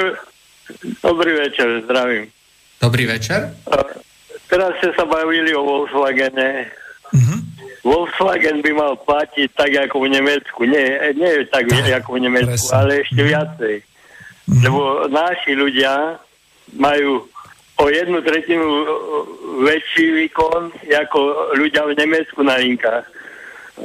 Tak jednoducho, keď Nemec vyrobí 45 aut za rok a náš 65, tak jednoducho, keď Nemec zarobí 5000 eur, tak náš človek by mal zarobiť 7,5 tisíca eur. Rozumiem Ani, dobre ste to r- povedali, áno? A je, tam, tam je právnik. My nemáme ako štát žiadny dlh. Keď sú takí frajeri, tí naši právnici, čo sedia vo vlade a v parlamente, tak nech ukážu, že ohľadom konope nech dajú žalobu na americký senát alebo kongres. To sú no. takí frajeri. Viete to rozviesť bližšie, lebo oko, ne, oko No nie, ja to nebudem. Nebudem, nájdite si to, kedy bol zakázané konope v Amerike, nech sú takí frajeri, naši právnici. Jak Fico, tak aj Danko. Nech zažalujú Spojené štáty a nech zablokujú všetkým korporáciám majetek na Slovensku. Uh, všetkým korporáciám. Svojou zodpovednosťou vám poviem, že ani Fico, ani Danko nikoho žalovať nebudú. Ale možno Nie, ale nech zablokujú zákonmi. Tam aj eh, sedí vedľa vás právnik. Nech sú takí frajeri. Nech zablokujú na Slovensku, kým jednoducho nedoplatia mzdy a nedoplatia škody, ktoré tu spôsobili. Ja vám poviem iba Enel na Slovensku spôsobil škodu, alebo vláda mu dala 1,4 miliardy do tých dvoch blokov ktoré nebudú nikdy fungovať. Áno, máte pravdu, ale zase doktor Braňo Fábry nie je ani vládnym právnikom, ale no, dobre. No nie, ale, ale ne, mhm. nech mi vysvetlí, vysvetlí to. Uh, pán Černogurský žije na úrovni a spôsobil škodu štátu celkové občanom 5 miliard, ktoré vrátil do, uh, vrátil do Prahy. A prečo ste na, ktoré dostal na metro? Keď, keď som ho mal v relácii. Vtedy ste mali volať. Dobre, ale Braňo vám odpovie. Díky pekne. Ďakujem no, veľmi pekne ďakujem. za otázku. No, pokiaľ ide o Slovenskú republiku a jej vzťah k Spojeným štátom, my sme bohužiaľ prijali veľmi nevýhodné bilaterálne dohody o ochrane investícií, mm. pri ktorých sme sa zaviazali k takej ochrane práv investorov, aké nemajú v podstate žiadne iné štáty v Európe. Pár stredovýchodoevropských štátov má takýto má, takýto, má takú právnu úpravu, ale pokiaľ ide o väčšinu krajín, tak väčšina krajín takúto úpravu neprijala. Prvou vecou by teda bolo potrebné, aby sme vypovedali takéto bilaterálne dohody o ochrane investícií, no, ktoré sú pre nás zásadne nevýhodné, ktoré e, umožňujú zahraničným koncernom, aby nás žalovali v rámci systému ICDS, ktorá, e, ktorý je e, systém výhodný pre nadnárodné koncerny. Čiže prvým krokom, ktorý by sme mali urobiť, aby sa niečo zlepšilo vo vzťahu k zahraničným koncernom, je výpoveď takýchto nevýhodných, zásadne nevýhodných dvojstranných dohôd o ochrane práv investorov. Na chvíľu len za, zastavím. Chcete ďalej počúvať, pretože dobre, len vás mám na linke. Čiže chcete zareagovať, alebo môže Braňo pokračovať? No. Budem pokračovať. Dobre. Mm. Pokiaľ ide o také koncerny, ktoré u nás podnikajú, ako e, sú Volkswagen a tá nerovnosť, pokiaľ ide o príjmy zamestnancov v Nemecku a na Slovensku, tak bohužiaľ tá Európska únia išla v posledných rokoch jednoznačným smerom, ktorý by sa dal označiť ako súťaž v behu ku dnu. Znamená to, že sa odstraňovali aj sociálne práva v západoevropských štátov a práve východná Európa slúžila na to, aby sa vytváral tlak na západoevropské štáty pre znižovanie sociálnych štandardov no, na ste. úroveň mm-hmm. východnej Európy. Čiže... Počkaj, lebo chce, chce povedať len... Áno, ste tu? Ešte? No, už nie. Dobre. Mm. Čiže toto je celoevropský problém, ktorý nedá sa vyriešiť len na Slovensku, nedá sa vyriešiť len v Nemecku, ale je určite potrebné zabezpečiť, aby tu neexistovala takáto diskriminácia, ktorá vyvoláva problémy v jednej aj v druhej krajine. A môžeme povedať, že toto je jeden z hlavných problémov súčasnej Európskej únie, že sa stala nástrojom pre podporu práv veľkých koncernov a tie sociálne práva, o ktorých sa napríklad hovorí v karte základných práv EÚ, tie veľmi trpia práve touto neoliberálnou politikou v prospech veľkých finančných skupín a koncernov. Díky, Braňo. No, Igor už odišiel z linky, ale uh, v podstate, ja to ešte jednoduchšie poviem. Uh, niekto už hovoril, a dokonca aj keď tu boli títo ekonomovia, bavili sme sa o TTIP a o CETA, že vlastne, ale to už bolo od 91. roku. Práve včera v relácii, ktorú mal Janošovský a uh, kde, kde teda ešte Miro Hazucha, E, sa bavil s pánom Nišponským, a toho poznáme takisto zo zhromaždení proti NATO, tak tam bolo, že kde to bolo zapričinené, že tak nevýhodne bola urobená aj tá zmluva z VSŽ cez US Steel a Padlo tam práve to, že v tom 91. roku bola uzavretá ešte zmluva e, dvojstraná medzi Spojenými štátmi a Československom a ono to asi prešlo automaticky, by som povedal, alebo bude to otázka na teba, aj ako na Slovensko, keď sme sa rozdelili. A bolo zaujímavé, že e, ešte aj Jura Janošovský sa tam pomýlil a myslel si, že to uzatváral nejaký minister zahraničného obchodu ešte z tých komunistických vlád, čo nie je pravda, pretože to už uzatváral minister za VPN a tuto môžeme tým ľuďom, celej tej e, verchuške a ponovembrovej e, politickej garnitúre zaďakovať za to, že nás dostali do takýchto nevýhodných zmluv momentálne a keď sa hovorí, že dobre, ale však aj teraz tá CETA a, a TTIP a podobne, no áno, no tak ale teraz sme už na tej vyššej úrovni. To znamená, že ide o to, že európska integrácia si vyžaduje podpísať v tejto chvíli tú zmluvu s Kanadou, už to bolo odsúhlasené a jediný blok teraz, jediná ešte možná cesta, ako tomu nejak zabrániť je, aby sa aspoň jeden z parlamentov, pokiaľ sa nemýlim procedurálnym otázkam, postavil proti tejto zmluve a neratifikoval a padne to celé zase preč. No ale to bude zaujímavé. Ja si myslím, že slovenský parlament to určite schváli, pretože bude škaredé, keď to takto poviem, už je po desiatej. Ešte nie, ale gule na to nemajú. Takže to je, ale ty si zase odborník, Igorovi sme odpovedali, prečo a za čo je to takýmto spôsobom. Mal pravdu v mnohom aj u toho Volkswagenu, aj u týchto firiem. No sme v takom nevýhodnom postavení. No, bodka. Dobre, vyjadrím sa možno k CETA a niektorým týmto uh-huh. dohodám. Pokiaľ ide o tú dohodu bilaterálnu s Amerikou, tam si mal pravdu. Sekundičku, možno ešte Igor sa ozýva, neviem, kto tu je na telefóne. Áno, počúvame. No, počúvame no dobrý. Igor? Igor ešte raz. No, tak povedzte. Uspokojili sme vás? No, čiastočne lebo uh, uh, tento pán nemá celkom pravdu.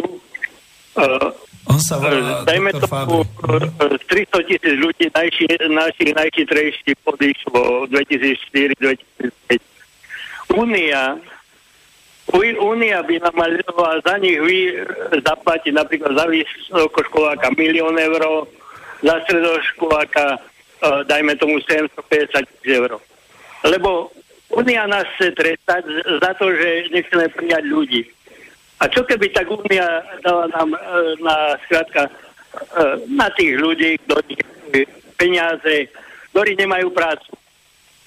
Ke, keď vieme dávať, alebo vyčlenila naša vláda na uh, skrátka školenia ľudí, ako pracovať s učencami. Mhm. Ďakujem. No, dobre. Zareagujem na to. Súhlasím. Díky pekne, Igor 300 tisíc ľudí. Alebo, ktorí... tak vám poviem, e, nemáme na cesty, nemáme na mosty a Únia nás dotlačila, že sme z Únie zobrali 600 tisíc alebo 900 tisíc pokladní. Dobre. Za 2,8 miliardy. Uh, odpoviem vám. Čo keby, skrátka, my ako občania máme nulový dlh Zapamätajte si. Áno, s tým súhlasím. Občania nemajú, uh, Slovensko nemá žiadny dlh, máme nulový dlh. Nie Slovensko. Voči Unii a voči všetkým. Má, slovenský štát má, ale my občania uh, by sme majú dlh naši politici. Tak, Čiernokurský, Mečiar, uh, Skúste spomenúť. Uh, jednoducho náš prezident predbývalý, no, všetky naše vlády urobili dlh, parlament náš urobil dlh, ale občania nevyrobili dlh. Veď hej, no. Občania, mm. jednoducho naši občania, uh, sme vyštudovali ich uh, uh, inžinierov, ich doktorov, do, ktorí pracujú v Unii. No. A nech Unia fa- financuje našich dôchodcov, nech je dôchodok aspoň toľko ako v Grecku. A nebol by to 700 už, eur. A nebol by to už A by mal byť o jednu tretinu viacej, tak 1000 eur. No ale nebol by to už A nie, ako štát. by tam eh, vládol si povedal, že eh, za, eh, by si išiel robiť do Volkswagenu. Keby si mi povedal, že za 7,5 tisíca, tak ťa uznávam. Ale ty sa sám pod, Slovak sa, sa podliezať. To je najhoršie. Za 7,5 tisíca možno no. manažera, no. to by bolo dobre. Ne manažera. Hej. Ne manažera. Nie, dobre. Viete, koľ, vieš, koľko vládo zarobil chlapec, čo robil jednu sobo, so, nočnú v nedeľu, mm. 400, 480 eur. No, veď o tom to je. Díky pekne, no. Igor. Zod, odpovie. Ďakujem. Ja ďakujem. Mm, dobre. Zareagujem. Samozrejme, tých 300 tisíc mladých ľudí, ktorí odišli, to je veľký problém. Jednak to bude veľký problém pre sociálny systém. Cítime to už teraz v zdravotníctve, keď si uvedomíme, aké veľké percento zo slovenských lekárov už v súčasnosti predstavujú dôchodcovia a chýba mladá generácia, ktorá by ich doplnila práve kvôli tomu, že z tých mladých lekárov veľká skupina odišla do zahraničia. Môžeme povedať, že západoevropské štáty si prostredníctvom príchodu týchto pracovných síl od nás riešili aj svoje vnútorné problémy. A toto by bolo treba uznať, že tieto západoevropské štáty tiež mali určité populačné demografické problémy a svoje problémy si riešili aj tým, že tam prišli mladí ľudia zo Slovenska, mladí ľudia z Polska a niektorých ďalších východoevropských krajín. Čiže toto by bolo treba uznať, že tu vzniká obrovská nerovnováha, ktorá predstavuje problém aj z hľadiska sociálneho systému, ktorá predstavuje je, ktorá predstavuje veľkú výzvu teda do budúcna v zdravotníctve a sociálnych veciach, tam to budeme cítiť najviacej. Ale pokiaľ ide o všetky špecializácie, rovnako takto tam pociťujeme a práve preto, keby sa v minulosti viacej darilo garantovať sociálne práva, aspoň tak, ako ich spomínala naša ústava, to znamená, keby tu boli spravodlivé socpracovné podmienky, tak možno, že by z tých 300 tisíc neodišiel až taký veľký počet, ako uh, sa to stalo pri týchto nespravodlivých pracovných podmienkach a pri týchto sociálnych pomeroch, ktoré tu existovali v poslednom desaťročí. No takže... veď, Igor mal v tomto podstate pravdu, keď hovoril o tom, že e, menoval tých e, skôr akože politikov z predchádzajúcich vlád, pretože ja sa pamätám presne, že to tam bolo, neviem, či od Mikloša, alebo od koho, že však keď nechcú robiť tu, tak nech idú do, do zahraničia, nech si tam zarobia. Veď máme naozaj tú, tú voľnosť pohybu ľudí a podobné veci. No ale toto sa vracia práve v tej demografii a v tých sociálnych veciach a podobne. Ďakujem. Možno skúsiť ďalej, aj keď ešte túto odpoviem, Nomád mi tu píše, že e, veď áno, týkalo sa to toho, on sám robil v agentúre dočasného zamestnania. Ja to všetko chápem, ale nomád, kľudne poviem, skúste mi potom poslať e, ešte, alebo skúsim si vás hodiť. Ja potrebujem niekoho, kto by mohol hovoriť o týchto veciach, dokonca aj v relácii, ktorú som mal a ktorú som zavrel práve preto, že už tam nebol nikto ochotný ako vystúpiť. Povedzme aj o tom, ako sa to deje momentálne, to bol ten klub zamestnancov vo Volkswagene a s agentúrami dočasného zamestnania, pokračovať v týchto veciach, lebo však to je naozaj to tristné, to je naozaj to otrokárstvo a e, ja by som tiež rád robil, ale určite nie cez nejakú agentúru, kde mi nejaká 25-ročná dievčina zobere z môjho platu 40%, lebo ona je, ona je SROčkou a ona podniká so mnou ako so živým človekom. To je to zle. Dobre, vrátime sa naspäť k tej cete. Poďme. Mhm. Dobre. Tak, pokiaľ ide o samotnú dohodu CETA, tak veľkým problémom tej dohody CETA je samotný proces, ktorý bol pri, použitý pri tvorbe tejto dohody, pretože pokiaľ ide o dohodu CETA, tá prebiehala ešte netransparentnejšie ako rokovania TTIP. Ježiš, no. e, pokiaľ išlo o tú dohodu CETA, tá nebola v centre pozornosti verejnosti, pretože Kanada nikdy nepredstavovala taký záujem ako Spojené štáty. Ale pokiaľ ide o Kanadu, je tu ešte taký celkom zaujímavý fakt, že my máme s Kanadou tiež bilaterálnu dohodu o ochrane investorov a táto dohoda vôbec nie je taká stará, ona je z roku 2010. Uh-huh. Mhm. To znamená, že sme ju nerobili už v tej nevedomej pozícii v 91. roku, ale tú dohodu, ktorá bola z 90. rokov, sme nahradili dohodou z 2010 ktorá aspoň by sme mohli dúfať, že bude o niečo lepšia ako tá dohoda z 90. rokov, keď sme to ešte v tom štádiu nevedomosti podpísali, tak nevýhodne pre Slovensku alebo pre Československo vtedy ešte. Bohužiaľ aj táto dohoda z 2010 má všetky tie nedostatky, aké mali dohody z 90. rokov alebo drvivú väčšinu tých nedostatkov z 90. rokov a to je predovšetkým tá možnosť zahraničných investorov obracať sa na investičné súdy. To som sa chcel práve opýtať. Čiže takisto ako v TTIP, aj tu je, ja si to len potvrdzujem, viem, že to tam je niekde, tu je takisto ten arbitrážny súd a celý Áno. ten... V, aj v TTIP, ktorá teda nemá perspektívu po nástupe Donalda Trumpa, aj v tejto CETA, ktorá bola teda dneska schválená v Európskom parlamente, existuje systém, ktorý sa nazýva systém investičného súdu. Tento systém investičného súdu bol vyhlásený ako určitá ľudská tvár pre celú dohodu.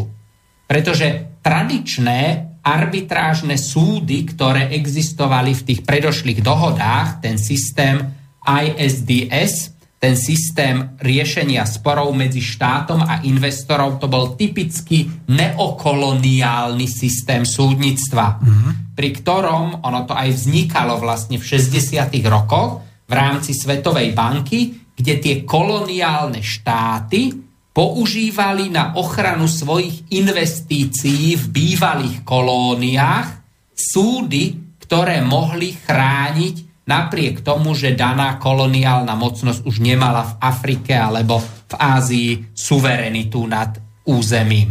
Ale tento systém, e, tento systém arbitrážnych súdov bol nahradený systémom investičného súdu. On ten systém investičného súdu predstavuje niečo, kde majú vystupovať akési verejné súdy a snaží sa odstrániť, naozaj sa snaží odstrániť niektoré z tých eh, typických charakteristických nevýhod toho koloniálneho súdnictva. Povedzme, je to o niečo transparentnejšie, tento systém ICS. Je to, eh, povedzme, aj odbornejšie, pretože v tom systéme tých arbitrážnych koloniálnych súdov existovalo, existovala možnosť, že jedenkrát vystupuje komerčný právnik ako arbitrážny sudca, potom zrazu vystupuje ako obhajca jednej strany. Tuto by mali ísť, malo ísť o skupinu sudcov, ktorých časť e, vytvorí e, Európa, časť, e, časť, spojené, časť teda Kanada, v prípade TTIP Spojené štáty. A v rámci tohto systému medzi Kanadou a Európskou úniou je tento, je tento investičný súd teda v niečom výhodnejší. Na druhej strane je ale v základný nedostatok, ktorý ostáva a to zvýhodnenie investora pred akýmkoľvek živnostníkom, pretože investor má stále možnosť vybrať si, či sa obráti na investičný súd alebo využije vnútroštátne prostriedky.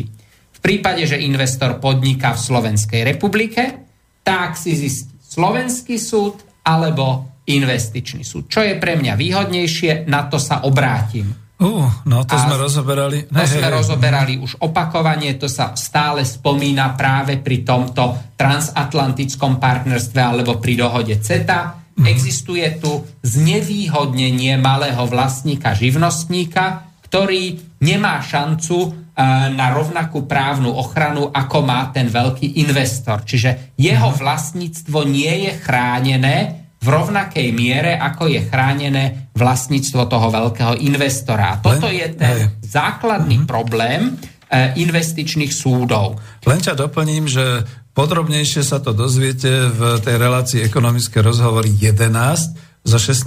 apríla. To bol ten opra- obrázok toho amerického uh, generála I want you, čo, čo sme mhm. dávali, teda podľa toho to nájdete. A len to doplním, že vlastne nemusíme ísť až tak hlboko, ale treba to povedať jasne a na rovinu, že podstate Kanada je takisto jedna globálna veľmoc, kde nerobí problém nejakému globálnemu investorovi, aby sa aspoň čiastočne nejak presunul do Kanady, mal tam nejaké sídlo, tým pádom sa stal kanadským subjektom, ktorý bude obchodovať s Európskou úniou.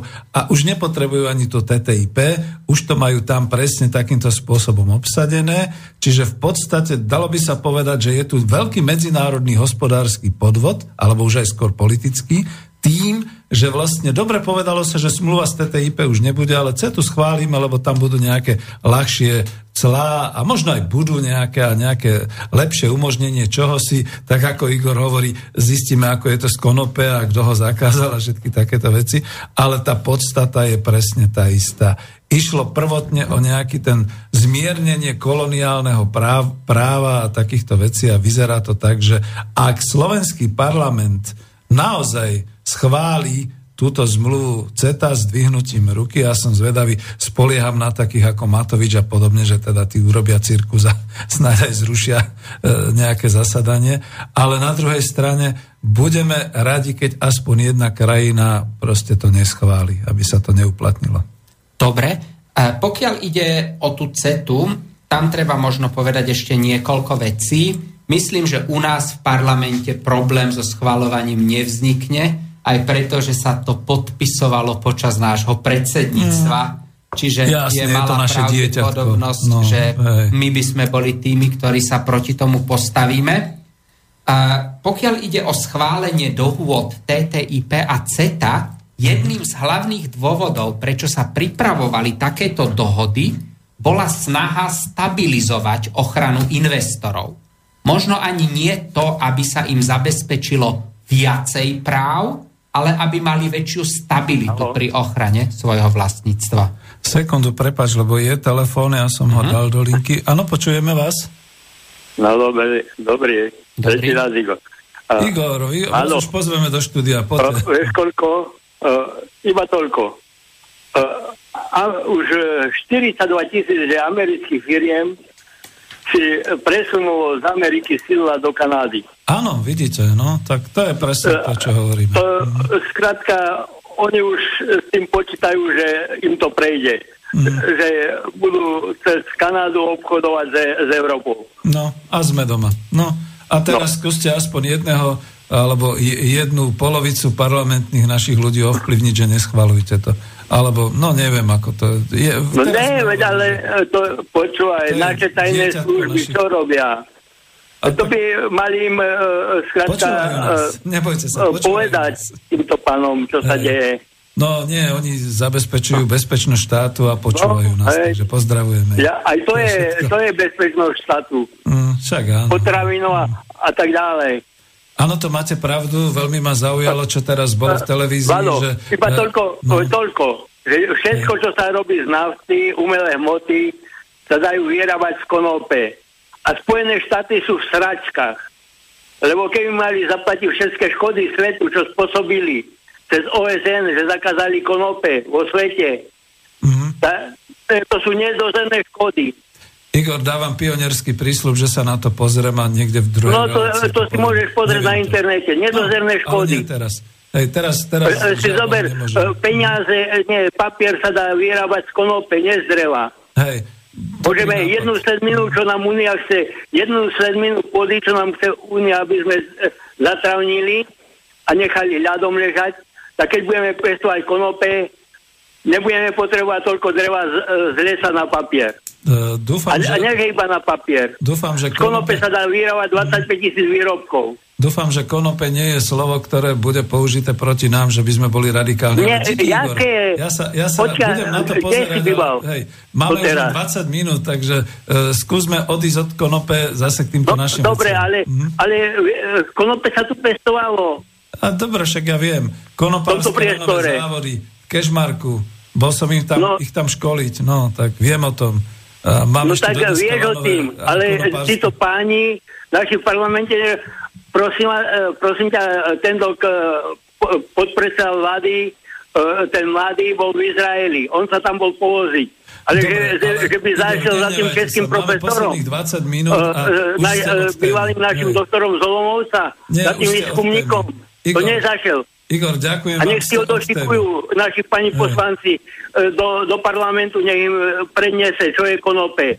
Dobre, Indické, takzvané e, indické konope bolo kedysi základom všetkých liečiv. Matovič nás počúva, určite to presadí v parlamente. Ďakujem vám, Igor, do počutia. A ja... No nedá sa nič robiť, tu sme dosť odošli od témy, aj keď je to zaujímavé. Ja sa na to pozriem v inej relácii, Igor, v pohode. No, môžeme skončiť s tou zmluvou CETA, alebo ešte? No ja som mm. ešte tam chcel dodať, mm. že mnohokrát sa hovorí o význame týchto dohôd CETA mm. a TTIP, ale eh, ich podstatou má byť práve zabezpečenie stability. Mm. Pretože Všetci vieme, že v Európe je pomerne nepokojná situácia. V mnohých krajinách sa môžu dostať k moci odporcovia týchto dohôd. Aha. A bolo by pomerne jednoduché vypovedať bilaterálnu dohodu. Keď máme s Kanadou bilaterálnu dohodu a príde k moci dostatočne odvážna vláda, môže ju pomerne jednoducho vypovedať. Takisto v ktorejkoľvek inej krajine EÚ. Momente, keď je to ale dohoda medzi EÚ a Kanadou, alebo dohoda medzi EÚ a Spojenými štátmi, už ju nemožno tak jednoducho vypovedať. To znamená, že už by vláda, ktorá chce vypovedať dohodu, mala problém aj s Bruselom, nie len teda s Otavou alebo s Washingtonom. Čiže jedným z tých hlavných motívov, prečo sa robia tieto dohody na úrovni EÚ, je aj to, aby sa zabezpečila tá stabilita pre investora. Oni vedia, že v mnohých krajinách EÚ, že sú možno aj výhodnejšie tie bilaterálne dohody, že ich obsah je v nejakých konkrétnych jednotlivých bodoch výhodnejší pre investora, ale je ich pomerne jednoduché vypovedať, ak príde vláda, ktorá si to trúfne urobiť. Ja viem, že sú tam dlhé výpovedné lehoty, to samozrejme je pravda, ale je možné ich vypovedať. Zatiaľ, čo takáto dohoda z EÚ by potrebovala schválenie na viacerých orgánoch. To znamená, že keby sme my chceli um, vypovedať túto dohodu CETA, už by sme to nemohli urobiť jednoduchým oznámením výpovede ako v bilaterálnom vzťahu s Kanadou. Ani v prípade exitu? Z Európskej únie? To je samozrejme druhá otázka, mm. ale v prípade, ak by, ak by prišla k moci vláda, ktorá nechce exit mm. a súčasne nechce ani takúto investičnú dohodu, mala by problém. Mm. Ak by bola vláda, ktorá by sa rozhodla urobiť aj exit, aj e, vypovedať dohodu, tak by to vedela urobiť. Ale problém by bol tá vláda, ktorá si povie, nechceme odísť z Európskej únie, ale súčasne nechceme ani takéto dohody, ktoré sú nevýhodné pre nás a sú výhodné pre investorov. Mm. Ona, tá dohoda, nie je výhodná ani príliš pre Kanadu, ani príliš pre Európsku úniu. Je výhodná pre investorov. To znamená veľké koncerny a je úplne jedno, či sú kanadské, americké, európske alebo aké. Nie je výhodná ani pre občanov Kanady, ani pre občanov Európy. Je výhodná pre korporácie. To dobre Presne. povedal e, poslucháč Igor, čo telefonoval, že keď sa stiahujú do Kanady, oni už vedia prečo, pretože aj formálne budú schopní z domicíla kanadského pôsobiť a tak ďalej.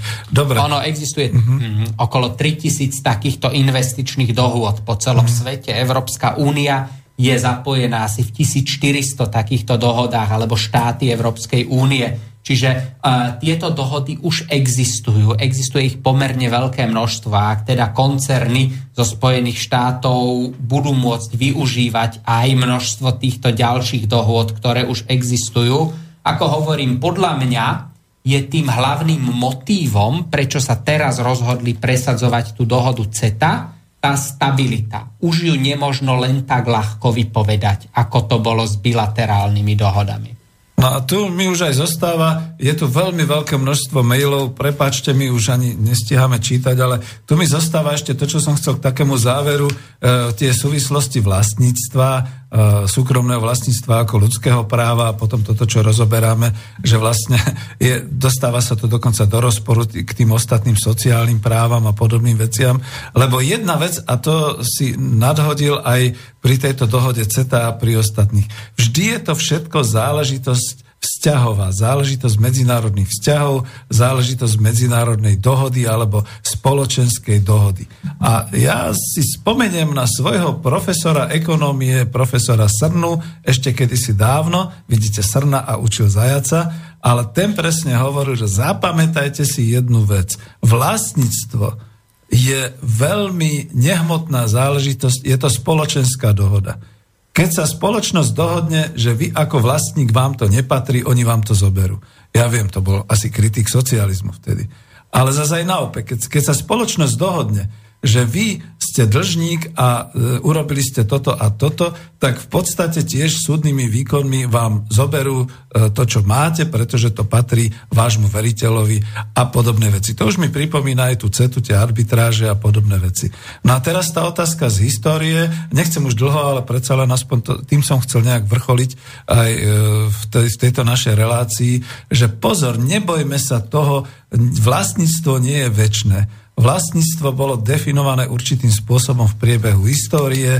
Kedy si, e, si, pamätáme, že kráľovia dalo, darovali do vlastníctva svojim e, verným, ja neviem, Matuščák takisto dostal do vlastníctva, potom o to prišiel a zase druhý a tak ďalej. Čiže to boli tie aristokratické vojny. Potom prišli vlastne v 18. storočí určité vojny, vymedzenia. Potom prišlo krvavé 20. storočie, kde sa prehnali dve vojny. Vždy tam bola zásadná zmena vlastníckých pomerov. E, veľmi treba natvrdo povedať, že vznik Československej republiky znamenal, že sa zoštátnili a pri, e, zmenilo sa vlastníctvo mnohých aj hospodárskych a nielen hospodárskych, ale aj území, pôdy, všetkého. Potom prišla e, Tretia ríša, ktorá znova zmenila to vlastníctvo, potom prišlo po vojne Benešové dekrety, zase sa zmenilo vlastníctvo. V 48. sa menilo vlastníctvo. Po roku 90 sa menilo vlastníctvo. Čiže Čiže chcel som z toho urobiť také možno aj poučenie, ktoré možno ani nebudeš s tým súhlasiť, ale ekonomicky a filozoficky povedané, vlastníctvo je jedna veľmi subjektívna vzťahová záležitosť, ktorá sa meniť dá. Akurát, že to trvá veľa času a veľa energie, keď je to v časoch mieru, takisto ako sme si vysvetlili tú cetu, a že to má teda určité súvislosti, že zubami, nechtami sa každý bude brániť e, prísť o to svoje vlastníctvo, aj keby mal z toho pustiť povedzme len nejaké promile tým ostatným. No ale to už som zašiel skoro až na ten záver a ja som chcel ešte teba nehať hovoriť, ty si tam spomínal potom také tie súvislosti so súdnictvom a s takýmito vecami, ale máme naozaj posledných nejakých 10 minút, takže uh, neviem, nech sa páči. Môžem zareagovať na mm. tieto body, ktoré si spomínal, áno, veľmi správne. Vlastníctvo a najmä vlastnícke právo je o vzťahoch. Vlastnícke právo existuje voči niekomu. To nie je len k veciam, ale to je voči niekomu. To znamená, že môžem vylúčiť ostatné osoby zo vzťahu ku konkrétnej veci. Čiže keď je právo, tomuto vlastníckému právu môjmu, zodpovedá povinnosť ostatných subjektov. To znamená, keď ja vlastním nejaké pero, tak vy všetci ostatní ste vylúčení zo vzťahu k tomuto, to, tomuto peru a vy musíte rešpektovať, máte povinnosť rešpektovať mňa ako subjekt, ktorý môže s tým perom držať, disponovať, brať požitky a tak ďalej. Čiže v tomto je pravda, že vlastníctvo je záležitosť vzťahov ono vlast, každé právo a povinnosť vytvára vlastne nejaký vzťah.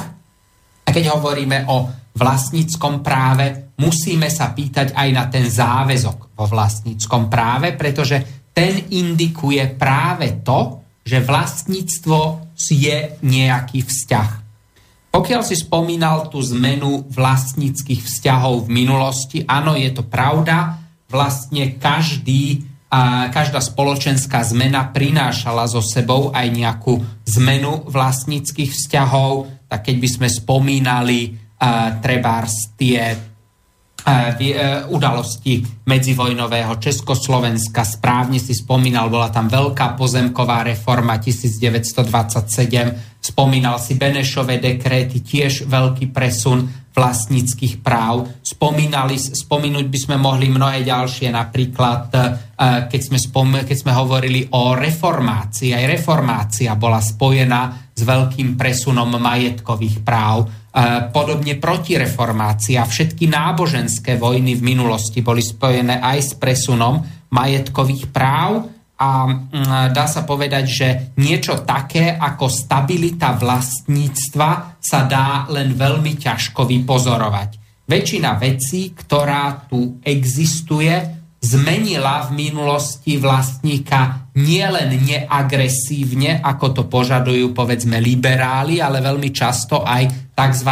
agresívnym spôsobom, tým, že to bolo vojensky zabraté alebo násilne niekomu odňaté.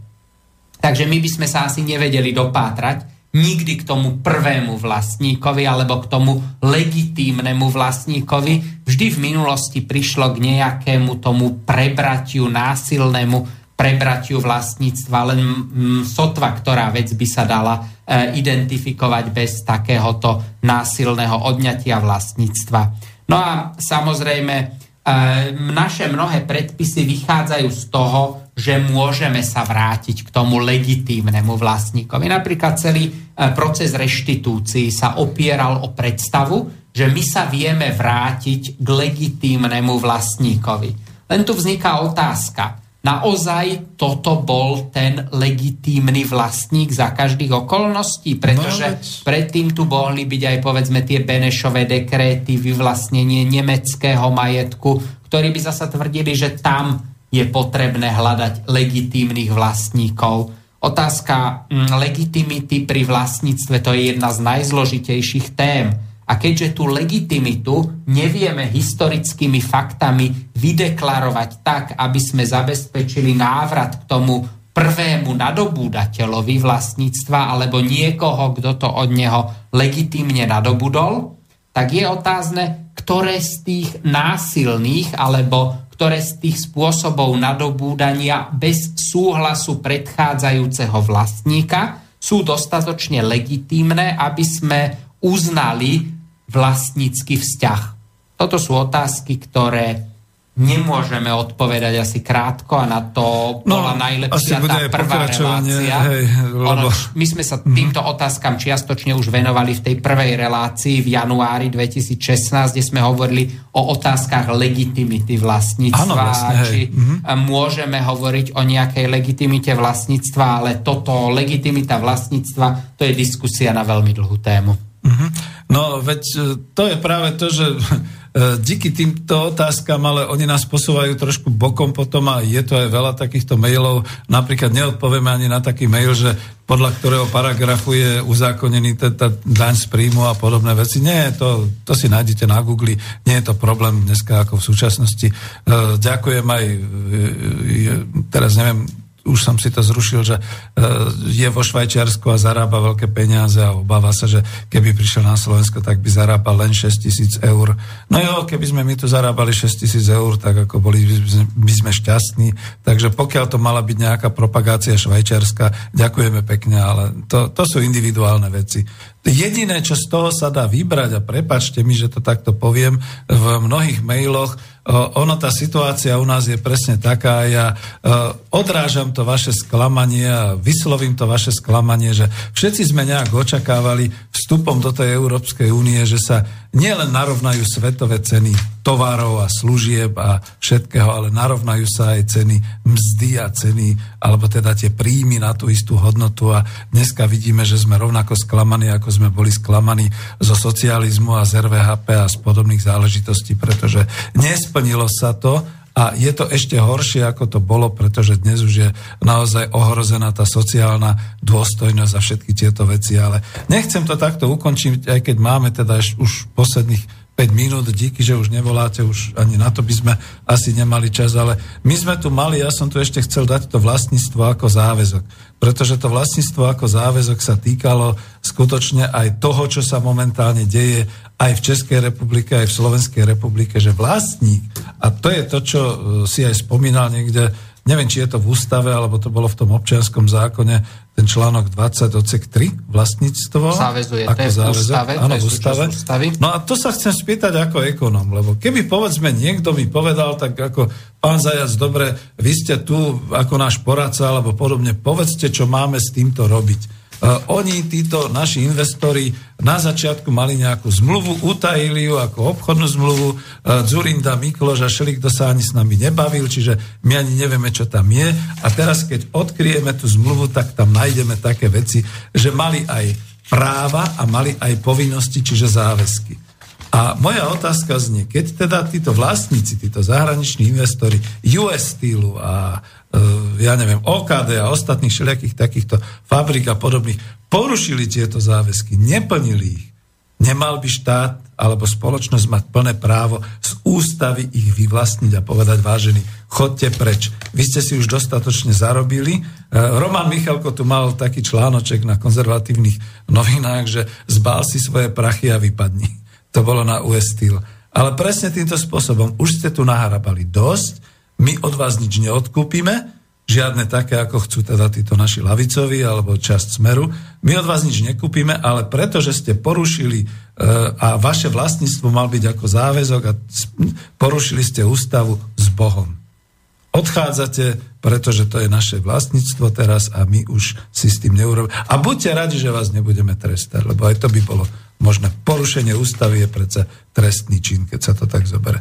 Rozvášnil som sa, máme nejakých posledných pár minút, ale chcel som týmto spôsobom ukončiť, pretože nie len VSŽ, teda US Steel a OKD, ale dneska sa to týka obrovského množstva firiem, ktoré sa pomaly takto dvíhajú, krachujú, odchádzajú, neplnia energetické spoločnosti. Dodnes nemáme postavenú atomovú elektráreň, všetky také veci. No už vidím, že si zúfali, budeme aj na budúce hovoriť, ale máš ja, posledné 3 minúty. Uh-huh zareaguje možno na ten záväzok, tak predovšetkým bolo by asi komplikované trestať tých investorov ako fyzické osoby podľa trestného práva, no, tak... pretože väčšina z nich sedí kde kade na Bahamách a voči ním by sme sa nedokázali asi presadiť prostriedkami nášho trestného práva. To bolo napríklad e, situácia v Bopale, keď tam v 85.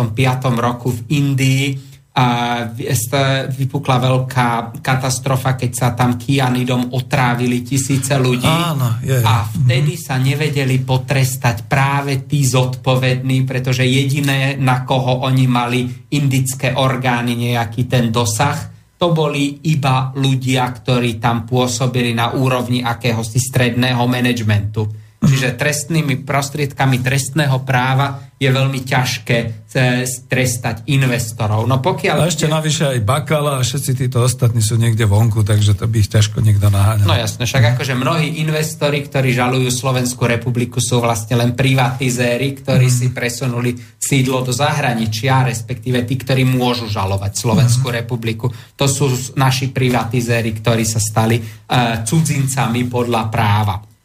Pokiaľ ide o ten záväzok vo vlastníctve a ako v tomto prípade postupovať, tak um, z hľadiska porušenia ústavy je to uh, dôležité, ako by sa k veci uh, postavil ústavný súd. Z hľadiska formálno-právneho je dôležité, čo by za ten záväzok považoval ústavný súd, ako by ostatné naše súdy interpretovali ten pojem záväzku vo vlastníctve No a myslím, že niektoré súdy by boli také menej nápadité ako ty a ten in záväzok vo vlastníctve by vnímali veľmi úzko, najmä v súvislosti s tými ďalšími ustanoveniami, odseku 3, kde sa hovorí, že nemožno ho zneužiť na újmu práv iných a v rozpore so všeobecnými a, záujmami. Zase by sme poškodzovali a, ľudské právo áno. toho oligarchu, mm. ale no tak ako ten súdca si aspoň za to postaví nejakú vilu, no takže...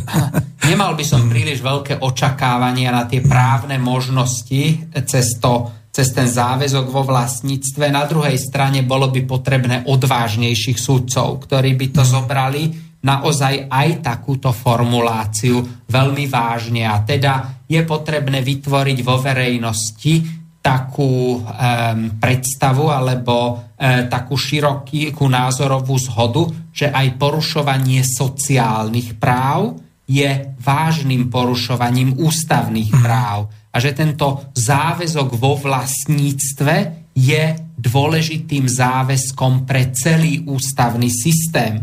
V takom prípade by potom aj tí sudcovia boli ochotnejší extenzívnejšie vykladať záväzok vo vlastníctve. A mala by to byť služba vlasti, služba našej, našej spoločnosti a hospodárstvu. Braňo, už sme naozaj tesne nejaké tie sekundy po pol jedenástej, takže nepojdeme ďalej. Ja ti veľmi pekne ďakujem za doslova až vyčerpávajúci rozhovor, ktorý sme tu mali a e, snáď sa stretneme teda znova v ďalšej relácii a budeme možno aj pokračovať. Každopádne ďakujem aj vám, poslucháči a je mi dľúto, ale naozaj vidíte, tie maily nestiháme čítať. Ďakujem pekne, Braň. Ďakujem pekne aj ja za pozvanie, aj za možnosť vystúpiť. Takže do počutia v ďalšej relácii. Do počutia. Táto relácia vznikla za podpory dobrovoľných príspevkov našich poslucháčov. I ty sa k ním môžeš pridať. Viac informácií nájdeš na www.slobodnyvysielac.sk Ďakujeme. Počúvate Slobodný vysielač. Rádio, ktoré vás spája.